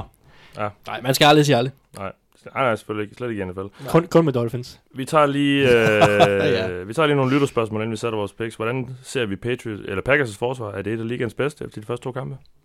Og det er Henrik ja, Holm Nielsen, der spørger. baseret på to kampe, men det er også to kampe mod Bears angreb, som er ganske dårligt. Og en Kirk Cousins, der spiller en meget, meget dårlig kamp. Sin dårligste kamp i Vikings-tiden i hvert fald. Ja. Så øh, jeg glæder mig til at se dem mod et godt angreb. Men det er helt, helt klart et rigtig godt forsvar lige nu. Det, de, de nye erhvervelser, de har gjort på pass rush positionerne med Preston Smith og så Darius Smith har spillet rigtig godt indtil videre. Kenny Clark er en af ligaens absolut bedste indvendige defensive linjefolk. Mm. Han kørte rundt med Gary Bradbury, der så også øh, meget ligner en rookie indtil videre i år. Mm. Men øh, det er et rigtig, rigtig godt forsvar. Jerry, Jerry Alexander, Daniel Savage, øh, Kevin King har overrasket mig. Jeg var meget usikker på ham, fordi han har været så meget skadet i de første par år. Men han har egentlig spillet ganske solidt her til at starte med. Så deres secondary ser også nogenlunde solidt ud. Øh, det er jeg bekymret for Packers. Det er dybden nede bagved. Øh, de mistede Raven Green i den her uge er på råd på IR, deres tredje safety. Og bagved Tremont Williams og øh, Donald Savage, der er jeg ikke øh, så komfortabel med, når du Tr- Tremont Williams, øh, jeg mener Adrian Amos, sorry. Adrian Amos og Donald Savage er ikke ret, stoler jeg ikke super meget på deres safeties. Jeg stoler heller ikke meget på deres cornerbacks, hvis vi kommer ned bag til Alexander og, og, og Kevin King. Så jeg, jeg er bange for dybden på forsvaret, men hvis de kan holde sig skadesfri, er det her en rigtig, rigtig god enhed. Jeg vil sige, jeg forstår godt spørgsmålet. Jeg forstår godt, hvorfor at, man, at der bliver spurgt på den måde. Øh, fordi jeg har også været glad for Packers forsvar i år. Jeg har også været overrasket over dem. Øh, og jeg tror, det er fordi, man har været vant til at se Packers så ensidigt. Man har været vant til at se, at det er angrebet, som skal, øh, som skal køre showet. Men, men nu sidder man med fornemmelsen af, at det her forsvar faktisk måske godt kan gå ind og vinde. Øh, hvis ikke en, så måske endda flere kampe for holdet. Og det er noget nyt. Men selv baseret på de her to kampe, jeg synes jeg stadigvæk ikke, at det er de bedste i NFL. Øh, for mig har de stadig kun det tredje bedste forsvar i divisionen. Altså, og, og øh, jeg synes, at, at, at jeg kunne tage andre hold, som jeg vil nævne over os. Men jeg forstår godt, hvorfor at man tænker det på den måde.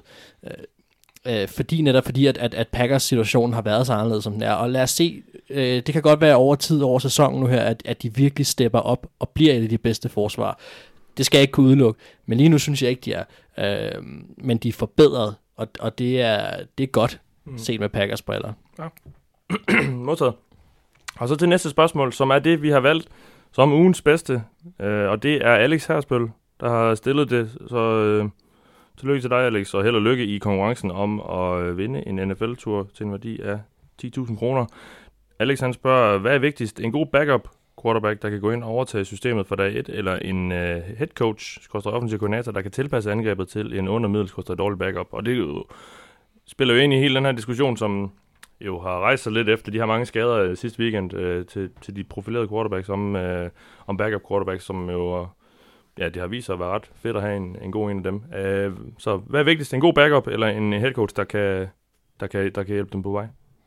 Ideelt set begge dele jo, men altså, Ja, det, det vil er være en fordel. Spilleren eller, eller systemet? Han er så ikke. Jeg er fristet til at gå med en god backup. Ja. Fordi på et eller andet niveau, så er der bare et threshold, du skal over. Altså, selv Sean McVay kan ikke gøre noget, hvis din altså hvis quarterbacken bare ikke kan ramme noget som helst. Så, så altså, op til en eller anden grænse på en eller anden måde, om det lige er, og om, altså det er, sådan, det er lidt svært at sådan sætte, sætte tal på, hvor, hvor, men de skal bare være gode nok mm. i en eller anden forstand. De skal komme ind og kunne lave noget, eller kunne, kunne spille inden for rammerne af det system, som så bliver givet den på et eller andet niveau. Så er det klart, at om de så er tålige, eller om de rent faktisk kan gøre noget, det kommer så meget an på den offensive koordinator eller trænerstaben, der skal ligesom flytte den det sidste stykke. Men jeg føler på en eller anden måde, at det er bare vigtigt at have en quarterback, en backup quarterback, der er god nok til at ikke gå ind og fuldstændig rive angrebet ned. Øh, og, og det, det, man kan så sige, at, at de hold, der har fået quarterback-skader indtil videre, ser ud til at være det i en eller anden grad. Nick Foles, Gardner Minshew har set rigtig, rigtig fin ud. Ja. Øh, Steelers med Mason Rudolph. Mason Rudolph jo har længe været, altså udset til, og nu skal vi se ham spille for det første rigtigt i en længere Ja. periode, men har længe været udset til at skulle være starter på et eller andet tidspunkt måske. Øh, og det er klart med Andrew Luck, der er det Jacoby Brissett og så videre. Så, så det er måske nogle af de hold, der har fået skader indtil videre på quarterback, har været rimelig heldige.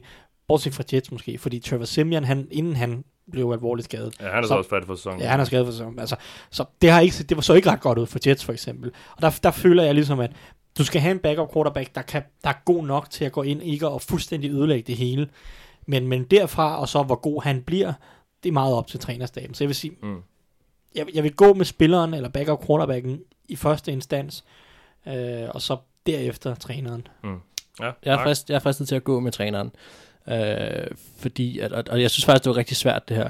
Men så prøvede jeg at lave den øvelse med mig selv, og så tænkte, okay, hvis jeg var fan af et hold, som havde Andy Reid, Sean McVay, øh, Sean Payton, som faktisk nu i Saints øh, er i den situation. Øh, nogle af de trænere der, Doc Peterson, øh, hvis jeg var fan af de hold, og min startende quarterback gik ned, og jeg vidste ham, der kom ind bagefter, mm, potentielt var skrald, eller i hvert fald var øh, ikke var ikke var en øh, ikke var en middelmådig quarterback, vil jeg så have ondt i maven. Og, og det vil jeg måske til dels, men jeg tror faktisk stadigvæk, jeg vil have en tro på, at de vil sætte et system op omkring ham, som vil fungere. Det her spørgsmål det siger jo ikke noget om, hvor meget den quarterback skal ind og, og, og være aktiv øh, på banen. Mm. Det handler jo om, at de kender deres spillere godt nok og kan sætte et system op, hvor at, at, at det kan fungere. Og hvis nu for eksempel sådan en som Sean Payton kan lave et eller andet genialt øh, offensivt, hvor de bruger til som hævet på skift med Bridgewater og laver en masse ting, som, som kan gå ind og tage fusen på nogle hold, så har, har det langt hen ad vejen jo været Paytons fortjeneste og ikke, ikke uh, Bridgewaters fortjeneste. Um, jeg tror langt hen ad vejen, så er det den der med, har man en følelse af, at ens træner kan lave noget, som er hvad kan man sige, ekstraordinært, eller har de styr på deres hold. Og den følelse tror jeg langt hen ad vejen, jeg helst vil sidde med som fan af et hold. Øh, at det har de. Øh, jeg synes lidt, nu det nu er jeg lidt hård nok mod, øh, mod Foles og Goff, men jeg synes lidt, vi har set det i Rams og Eagles også. Øh, de er jo ikke under middel quarterbacks, men, men lad os sige, de er middel. Jeg ved godt, det er at twist spørgsmålet en lille smule, men, men der synes jeg i hvert fald, at man kan se, at, at, at, at det var i hvert fald vigtigt, og specielt for Eagles, at, at, at de byggede et system op omkring Foles, der gjorde, at han kunne komme ind og være succesfuld og faktisk tage dem, tage dem hele vejen. Ikke? Mm. Øhm, og, der tænker jeg også, der sad man, jeg ved ikke, hvordan Eagles fans havde det på det tidspunkt, øh, men, men jeg synes da, at, at der var en god grund til at også have tro på, øh, på Doc Peterson. Og den følelse vil jeg bare hellere sidde med som fan, at min træner har styr på det her, end at det lidt ligger på en, en middel quarterback, som jeg måske øh, kan forvente noget af. Fordi hvis en middel quarterback kommer ind i et system, hvor træneren ikke er, er optimal heller, så er jeg ikke sikker på, at det bliver særlig kønt. Men altså, ja, det er lidt min holdning til det. Ja, det er et svært spørgsmål. Det er, det er lidt Det er et svært spørgsmål. balancegang, men uh, ja.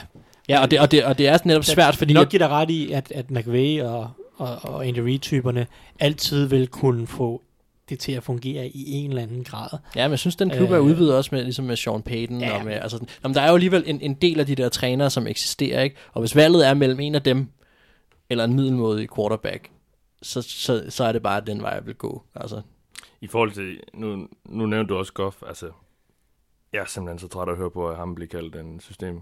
mm. Altså, han laver nogle vilde kast en gang, imellem, og han havde især her i weekenden, øh, kan jeg huske. Altså, Ja. Alle, alle er sgu system quarterbacks, altså et eller andet sted. Undskyld Jo, jo, jo, det er rigtigt, men, der altså, var bare et stort spring fra Jeff Fisher til McVay. Og, Jo, jo. og, det, og det var bare, det er bare et andet system, der blev kørt. Men jeg er sådan set Stadig lave kastene. Altså, Ja, ja, han, er ud, ja. han har udviklet sig også. Det er der ikke nogen tvivl om, og det er jeg sådan set, jeg, jeg er langt hen ad vejen enig med dig. Jeg, jeg prøver også så vidt muligt at lade være med at kalde Goff, i hvert fald de fleste gange, et, et, et produkt af udelukkende af McVay, fordi jeg er enig med dig i, at der står stadig en mand på banen, som ja. skal levere nogle ting. Ja. Og han er stadig blevet valgt first overall, og så videre. Det er der jo selvfølgelig en grund til. Men, men han er bare havnet i en situation, som også har været super gunstig for ham. Mm. Men det er Øh, Drew Brees også. Ja, det kan man sige, men, men der er også bare nogle ting, som... Øh, det er fordi, vi har... Okay, det, jeg tror, det der er tricky ved det her også, det er fordi, vi har fået lov til at se ham under Jeff Fisher. Jeg tror, det er fordi, vi har fået lov til at se den første sæson der, ja. hvor at, at, at Wentz... Øh, øh, altså, og, og, og netop også det der lag med, der kører den der duel med Wentz ved siden af. Og ja, Wentz er I Di- Dak Prescott måske den bedste af de tre. ja, med Wentz... Øh, Ah, ej, ej, ej, jeg, Han har været indtil videre i år, men Ej, det er så jeg også... synes- øh, det synes jeg, Wentz er Men Wentz så også lidt... Øh, Han så lidt småskadet ud, synes jeg, her i weekenden. Altså, han, han blev kastet lidt rundt, synes jeg, og Ja, men da så han- lidt rystet ud. Til gengæld så lavede han igen nogle af de der, hvor han slipper ud af lommen Ja, og så videre. Altså der er nogle ting ved Wentz stadigvæk, hvor han er lidt uh, Goffs diametrale modsætning, og det ser bare, fordi han skaber ting på egen hånd selv, så ser det måske bare vildere ud. Og jeg synes også, at han er en bedre quarterback. Og det er selvfølgelig de ting, der går ind og rammer uh, Goff. Det er, at vi har set det ene år under Jeff Fisher, og, og at han sideløbende vil blive sammenlignet med både Dak og, og Wentz. Jeg synes, det er fair nok øh, at tage den op og sige, at, at, at Goff er ikke udelukkende et, et produkt af McVay. Det, det er jeg sådan set enig i, fordi ja. det vil også være at, at tillægge McVay en kredit, som jeg kan ikke forestille mig nærmest noget menneske, som vil kunne gå ind og, Nej. og, og tage nogen en, til det niveau. derinde og, og lave kasten. Og, Lige præcis. Ja. Så det er jeg fuldstændig enig med dig i. Men, men det er bare, der er bare nogle trænere, hvor man kan se, at det er mere gunstigt for dem at være i et system. Øh, men, Men, men, men er, trænere, Wentz er jo også i Doug Petersons system. Det er rigtigt, men Wentz, Wentz er også... Men han, men han har bare evnen, når tingene bryder sammen, og, og det er ikke systemet længere, men er ham selv, der skal skabe tingene. Jamen, det kan godt være. Altså, jeg, øh, Goff havde ikke været i nærheden af det niveau, som han er, han er på nu, eller det er anset på det niveau, som han er øh, anset som værende nu, uden øh, McVay. Altså, jeg, jeg Nej, nej, men I- havde, i- havde øh, Breeze været det? havde, om, om, han, om Breeze havde været en god quarterback ja. andet, andre steder end Peyton, Ja. ja. ja, uden tvivl. En, en så god quarterback, som han er. Nå, men altså, det, det kan man sige. Han havde stadig været en top 5 quarterback i NFL, top 3 quarterback Ja. i NFL. Det er Ja. klart, okay, havde han været... Øh, hvad, hvad skal man sige? Han har, Breeze har jo selvfølgelig aldrig, han har vundet... ah, Han har, han har aldrig vundet ved MVP egentlig. Nej, men altså, altså Breeze har... Breeze ville sgu også være en top 3 quarterback næsten alle andre steder i ligaen, tror jeg. Det, det er klart, at Tom Ja. Payton har hjulpet ham, og, og det gør, gør duoen endnu giftigere. Det samme med Mahomes, men Mahomes vil fandme også være ligaens bedste quarterback rigtig, rigtig mange andre steder. Det er klart, at der er nogle angreb, hvor det, altså, der vil det falde helt sammen, fordi at træneren bare er decideret inkompetent. Men Mahomes vil også være ligaens bedste quarterback i mindst 25 andre, på, på mindst 25 andre hold, vil jeg, vil jeg sige. Men altså, det er jo ikke kun Og- Goff, vi siger det om. Det bliver også sagt om Brady til en vis grad, ikke? Altså, ja, der Brady er rigt- havde også været den ligaens, en af ligaens bedste quarterbacks. Det er lige præcis, øh, men- 25 andre steder. Men, men alle, alle Patriots-spillere, inklusiv uh, Brady, får jo også det der øh, Belichick-prædikat sat på sig, ikke? Altså, at, at, at de er en del af et system, som bare er bedre end alt muligt andet. Mm. Og jeg er ikke sikker på, at, at Brady havde vundet uh, seks uh, Super Bowls, eller det, hvor meget havde, det det havde han uden er. tvivl Så, så, ikke. så kan man sige, han er jo eksemplet igen også på, men at, vi måler heller ikke niveau baseret på Super Bowl. Nej, nej, men, men, at, de, men at han havde, øh, hvad hedder det, øh, han havde været så succesfuld øh, alene. Det er jeg ikke sikker på, at han har været. Så det er jo klart, på et eller andet, til en vis grænse er der jo et par løb, der går ind, og det er jo tit, at man ser, at de rigtig gode trænere, de rigtig gode quarterbacks, når de finder sammen, så kan de løfte til et niveau, som er lige, ligesom Mahomes og Reed gør lige nu, ikke? Helt, Altså- helt sikkert, men jeg siger bare, tag Jared Goff og placer ham i i hvert fald, Jaguars. i hvert fald 15 andre. Jaguars, Denver eller noget. Og jeg tror ikke, han er nødvendigvis en, en top 16 quarterback i ligaen. Mm.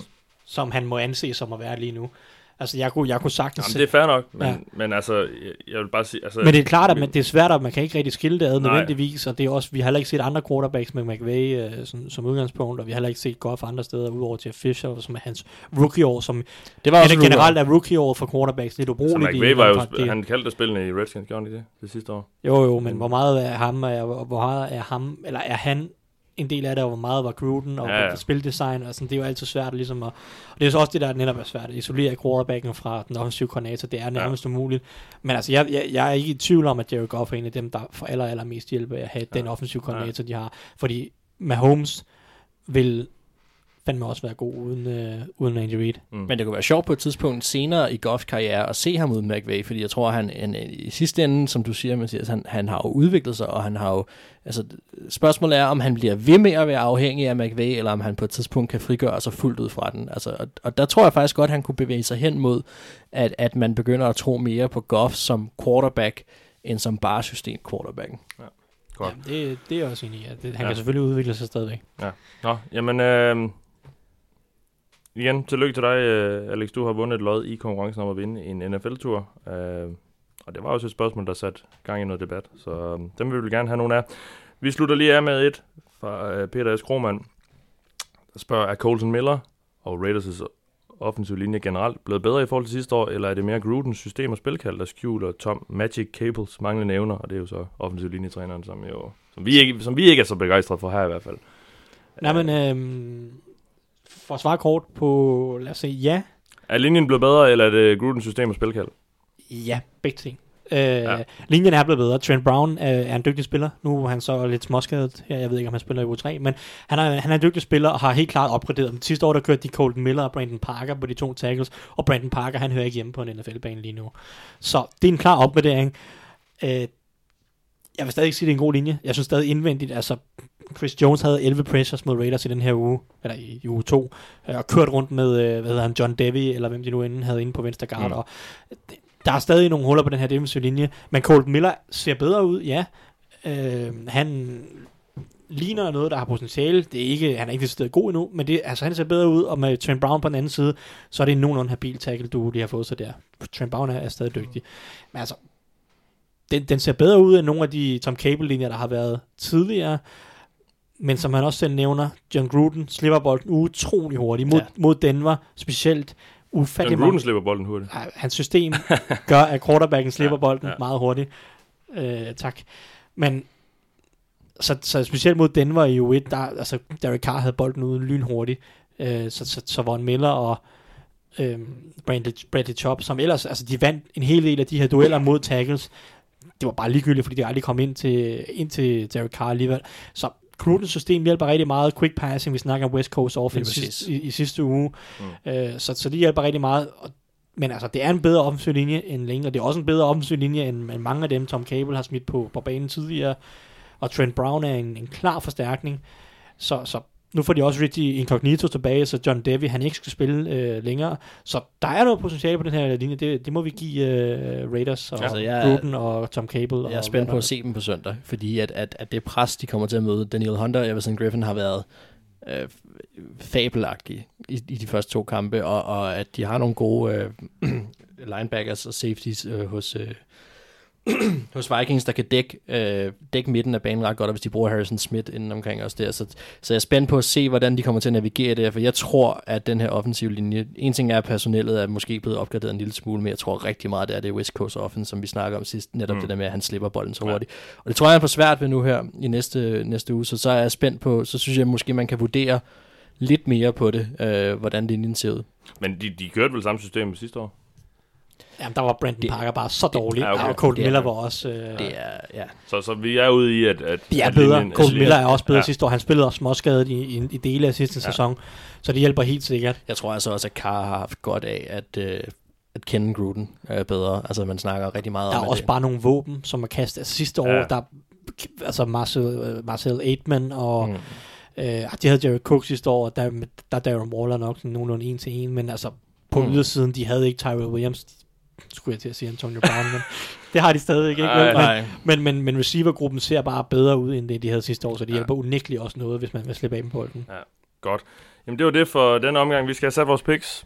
ja. Og vi kan jo lige øh, kigge på, hvordan vi har gjort det indtil videre. Det er jo sådan så, at... at øh, Vil vi det? Ja, Jamen, vi, har, vi har jo besluttet os for ikke at øh, altså, omrangere dem, fordi så glemmer vi det en uge, og så er det hele lidt ødelagt. Så vi kigger jo udelukkende... okay. Win-loss vi, record, vi, ja, sige. og der er vi øh, 19, 12 og 1. Der var jo en, en uafgjort, og det kan vi jo ikke rigtig vælge. Så, Nej. så vi er, vi er 19, 12 og 1, så vi har ramt... Øh, Har Dolphins spillet vi har ramt mange gange? 61. vi har ramt lidt over 61 procent af Ja. kampene. Ja, okay. Det, så det, vi Nå, er men altså det skulle- bedre, end hvis vi, hvis vi Det er altid svært de første par uger. Ej, jeg Ja. synes da gerne, det skulle ligge over 60, så det er fint. Ja, det, jeg, vil, jeg vil sige, tre fjerdedel burde vi Mm. Ja. Så, nok. Det måske. kommer, det kommer, Mathias. Vi er, Ja. gode, vi er gode i den her uge. Lad os se, om vi kan rette lidt op på det i den her uge. Ja- øh, Jaguars mod Titans Thursday Night, som jeg, jeg føler nærmest hvert år. De spiller Thursday Night hvert år, Mm. synes jeg, det er de to. Ja. Det er altid nogle meget Så har ærgerlige man med vejen til søndag. Ja, præcis. Ja. Så slipper vi for at se på dem der. Titans, der tabte efter... Altså, det var lidt det, jeg frygtede med Titans. Efter de smadrede Browns i U1, så Ja. er det bare sådan... Det er bare, de har haft nogle af de der gode kampe, men så tager de også bare nogle ærgerlige kampe, dem, og så er, altså, det er derfor, de er sådan et 7 og 9 hold, og ikke et uh, 11 og 5 hold. 9 og 7. Tre år i træk. Sagde jeg 7 og 9? Ja. Ja, ja 9 og 7, sorry. Ja. Ja. Uh, men ja, men nu se, de bare vinder den her kamp, så Ja. jeg tager Titans. Ja, jeg har også Titans. Godt. Men uh, Gardner Minshew, han er, hans Han swag, er, jo, han er jo givet. Th- Thursday Night Swag, uh, Ja. det, det kunne godt blive, Altså, jeg vil elske, magisk. jeg vil blive elske, hvis han gik ind og var øh, så awesome på banen, som han er uden for banen. Men Der, altså, det, der, der florerede jo nogle billeder i søndags af ham i et rødt jakkesæt og en sølvskjort. Men det var jo... ja, det var øh, nogle gamle billeder, Det var vist nogle gamle billeder. Ja. Ja. Det var ikke fra, øh, fra, fra den Nej. der... Ja, så, og, Det tager og man hører også om, Twitter. at han, han strækker... han, øh, han strækker ud i, i meget let, for ikke at sige ingenting, Ja. i omklædningsrummet. Man får lidt fornemmelsen af, at han og er, vist, solbriller på. han er vist opdraget af, af nogle, nogle øh, jeg tror det man kan kalde hippie-forældre, hvis nok, så vidt jeg har læst frem til. Okay. Der, det er vist noget af den mentalitet, ja. han har taget med. Jamen, så spiller han Det også bare spændende. college hos Michael Leach, som jo også bare er en, en karakter uden lige. Jeg så Ja, ja, presse, præcis. Ja, jeg så et ja, ja, pressemøde ja, ja. her fra i går, Ja. hvor han sad og snakkede om, hvilke er i deres konference, som er Pac-12, som den er ude vest på, Mm. hvilke er maskotterne, der vil vinde en kamp, og det var sådan, så snakker Ja. vi Arizona Sun Devils, øh, sådan, hvordan, vil, øh, vil de vinde over Utah Utes, som er Ja. sådan øh, Ja. indianere typer eller noget. Det stod han og snakkede flere minutter om. Ja, Ja, det. Ja, han, hvis, nu er det ikke en reklame det her, men hvis man abonnerer på The Athletic og har adgang til deres øh, artikler, så er der jo lavet sådan en, et, et godt skriv, hvor øh, der er en journalist, der har snakket med en 5-6 tidligere quarterbacks øh, om, hvad der foregår i møderne. Og det, det er ret underholdende. Altså, han, han, Mike Leach, der, han er, han er speciel. Jeg mener faktisk, der var en, altså, der er nogle af anekdoterne, som også omhandler Luke Falk, som nu starter for Jets, ja. Ja. tredje quarterbacken, og Mm. hvordan at Mike Leach og nogle af de andre quarterbacks i rummet vil uh, tage pis på Luke Falk. Og, Ja, okay, altså, ja. der, er nogle fede, der er nogle fede anekdoter i, Ja, ja, ja. i, i den artikel. Jeg læste også noget med i søndags, for lige at blive ved, ved Gardner Minshew, som jo hedder Gardner Minshew, den anden, Mm. at der ikke var, at hans far ikke hedder det. Jamen, Ja. ja. Men hans far hedder Flint, ikke? og det gør Jo. han også. Gardner Minshew hedder også Flint. Nå, Skal til mellemnavn, okay. Ja, så det er sådan derfor, det hedder, det er sådan noget Flint Minshew den anden-agtigt. Nå, Så er der okay. så bare lige Gardner inden foran. Okay, noget. okay. Men der er ikke nogen tvivl om, at den i historie isoleret er møgfed. Jeg Ja. elsker det. Hvis der ikke var nogen Gardner Minshew den første. Ja, det, det bygger bare myten så meget federe op. Altså, lad os holde den ved det. Kan vi ikke gøre ja, det? godt. Øhm, vi tror på Titans, Eagles, Lions. Ja, der er det et spørgsmål, om vi vil hoppe med på vognen. Altså, jeg siger Lions. Det vil jeg ikke. Jeg, jeg, jeg, jeg siger stadig Eagles. Tror jeg. Ja, det gør jeg også. Der på, på Lincoln Financial Field. Det, Ja. det, Men Det er et Lions-fans svært sted. vil vide, at Mark han talte en stærk sag i dag ja. for, for Lions. Jeg har gjort, hvad jeg kunne. Jeg har gjort, hvad jeg kunne. Behøver vi snakke om Patriots Jets? Nej, Nej. det gjorde vi Vikings, Ra-. Vikings Raiders? Det er anden uge, så vi ikke snakker om Patriots. Ja. Men sådan er det, når de møder de andre AFC East. Ja. Ej, de har mødt Bills på Sådan er det, når de møder college hold. Uh, Vikings Raiders? Ja, men jeg tager også Vikings, men øh, jeg, jeg er faktisk... Øh, jeg, jeg er ikke så Jeg, sikker jeg på... har ikke sagt noget nu. Så jeg, siger jeg også. Ej, men altså, du er Vikings-fan, ikke? Jamen, man jeg tager Vikings, og, jeg- men jeg er ikke så sikker på, på den kamp, som man måske kunne tro, at Nej. man burde være. altså, nu skal man jo være objektiv, ikke? Nej, det, det vil jeg sige, det føler jeg altså også, jeg prøver at være, når vi snakker den her. Men, men jeg vil sige, at, at, at de skal kunne vinde den her. Det er det bedre hold. Ja, så Vikings. Ja, Chiefs Ravens. Chiefs. Du har allerede kaldt med plus 10. Øhm, ja. Ja. Jeg tror, det bliver tæt. Men jeg går med Chiefs. Mest Ja. af alt på hjemmebanen, men ja, jeg glæder mig meget. Det kunne Ja. være fedt at se, uh, hvis Ravens de kunne uh, slå Chiefs, så, kunne de, uh, så, så begynder man rigtig at tage dem seriøst i toppen af AFC. Colts Falcons. Falcons. Okay. Ja, øh, ja. Jeg vil nu lade lige så vente og høre, hvad du siger. Jamen, jeg, jeg, jeg kan ikke finde ud af, hvad jeg vil sige.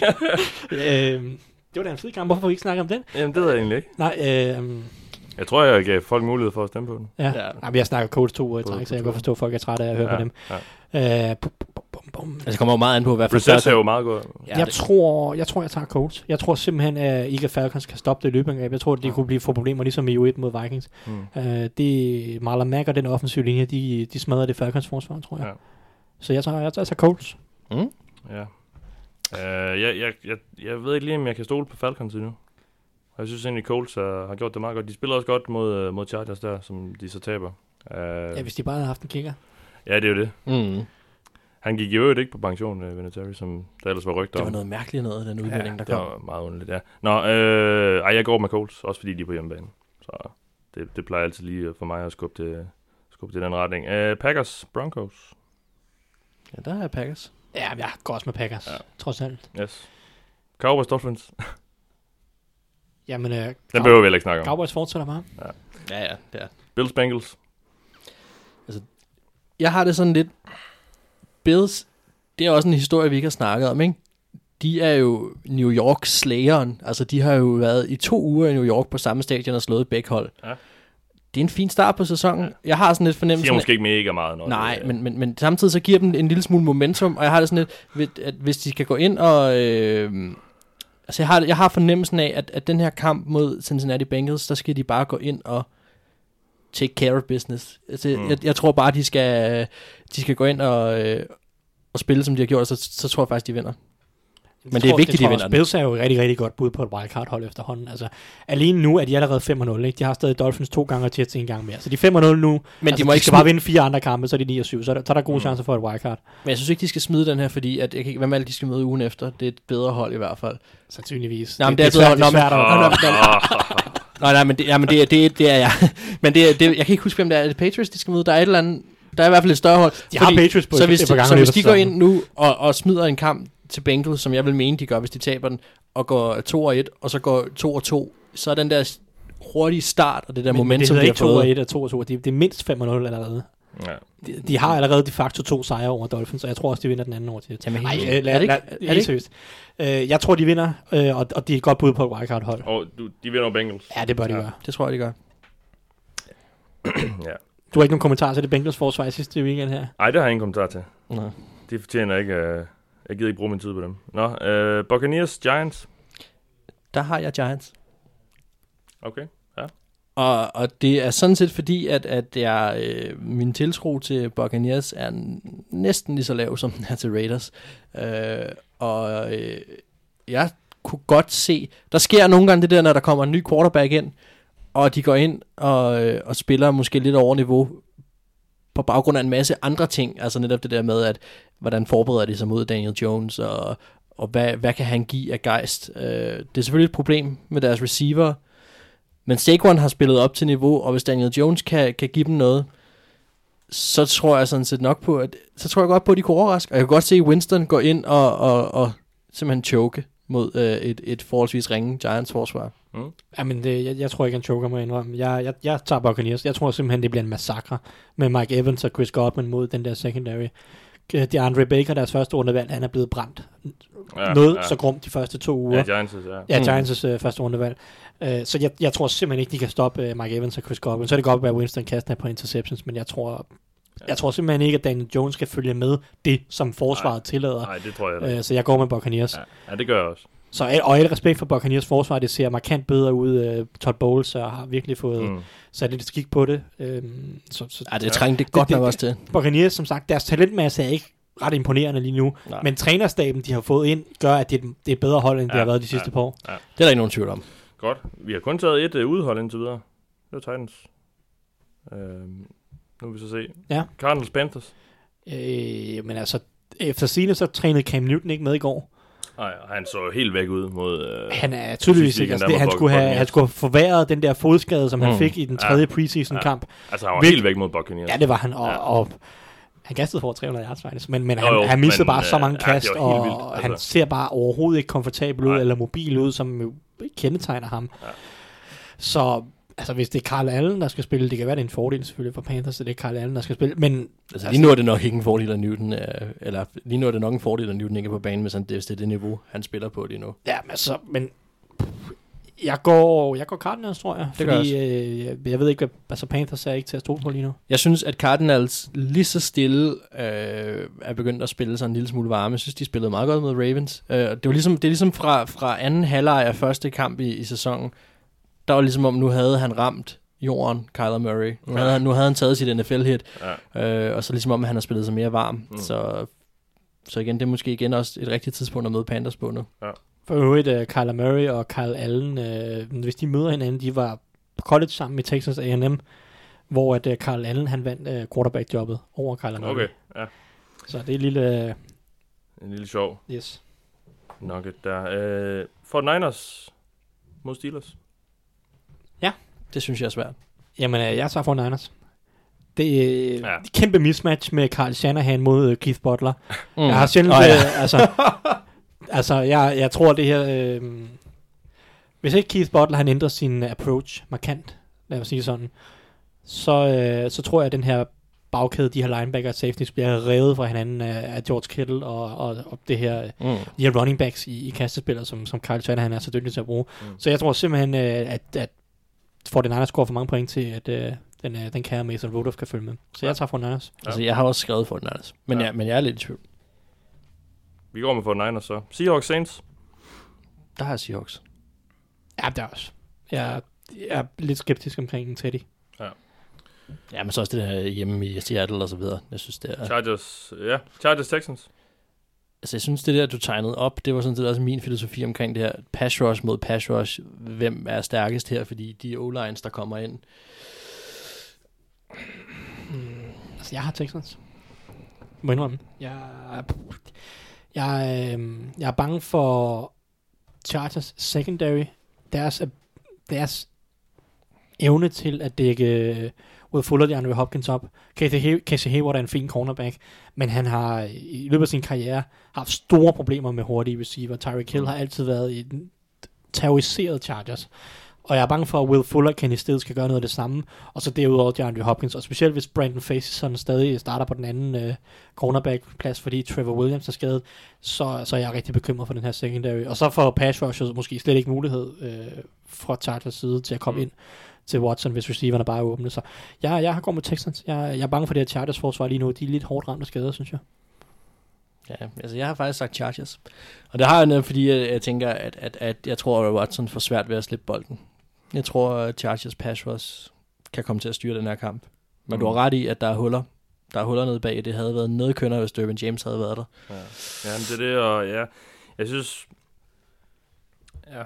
jeg synes, det der Chargers hold lige også er svingende, og ja, Jamen, og- og jeg vil sige, at, at jeg har ændret det her pick flere gange, og jeg har startet med at have Texans, men har ændret det til Chargers. Men det er, det er, det, det er coin Ja. toss, altså. Så... Så Jeg tror sgu, jeg, jeg tror, jeg, ja, jeg, kan- jeg tror også, uh, Chargers får svært ved at håndtere uh, Watson og, og de der receiver. Jeg, jeg går med, te- med Texans. Så det er dem, vi går med kollektivt. Uh, Browns Rams. Browns tilbage på sporet. Nej, jeg, jeg har Rams. Eller hvad, det ved vi ikke helt. Jeg tager Rams. Ja, det har jeg også, og jeg Må tror, jeg- jeg, jeg tror, at det, altså, jeg tror ikke, ja, jeg tror ikke engang, det bliver tæt. Jeg tror, Browns får stryg. Okay. Jeg tror ikke, deres angreb kommer til at kunne rykke mod, øh, mod Rams. Ikke sådan, som de ser ud lige nu. Det så da udmærket ud mod Jets, gør det ikke det? Det synes jeg ikke. Nej. Jeg synes, det var... På en billig baggrund.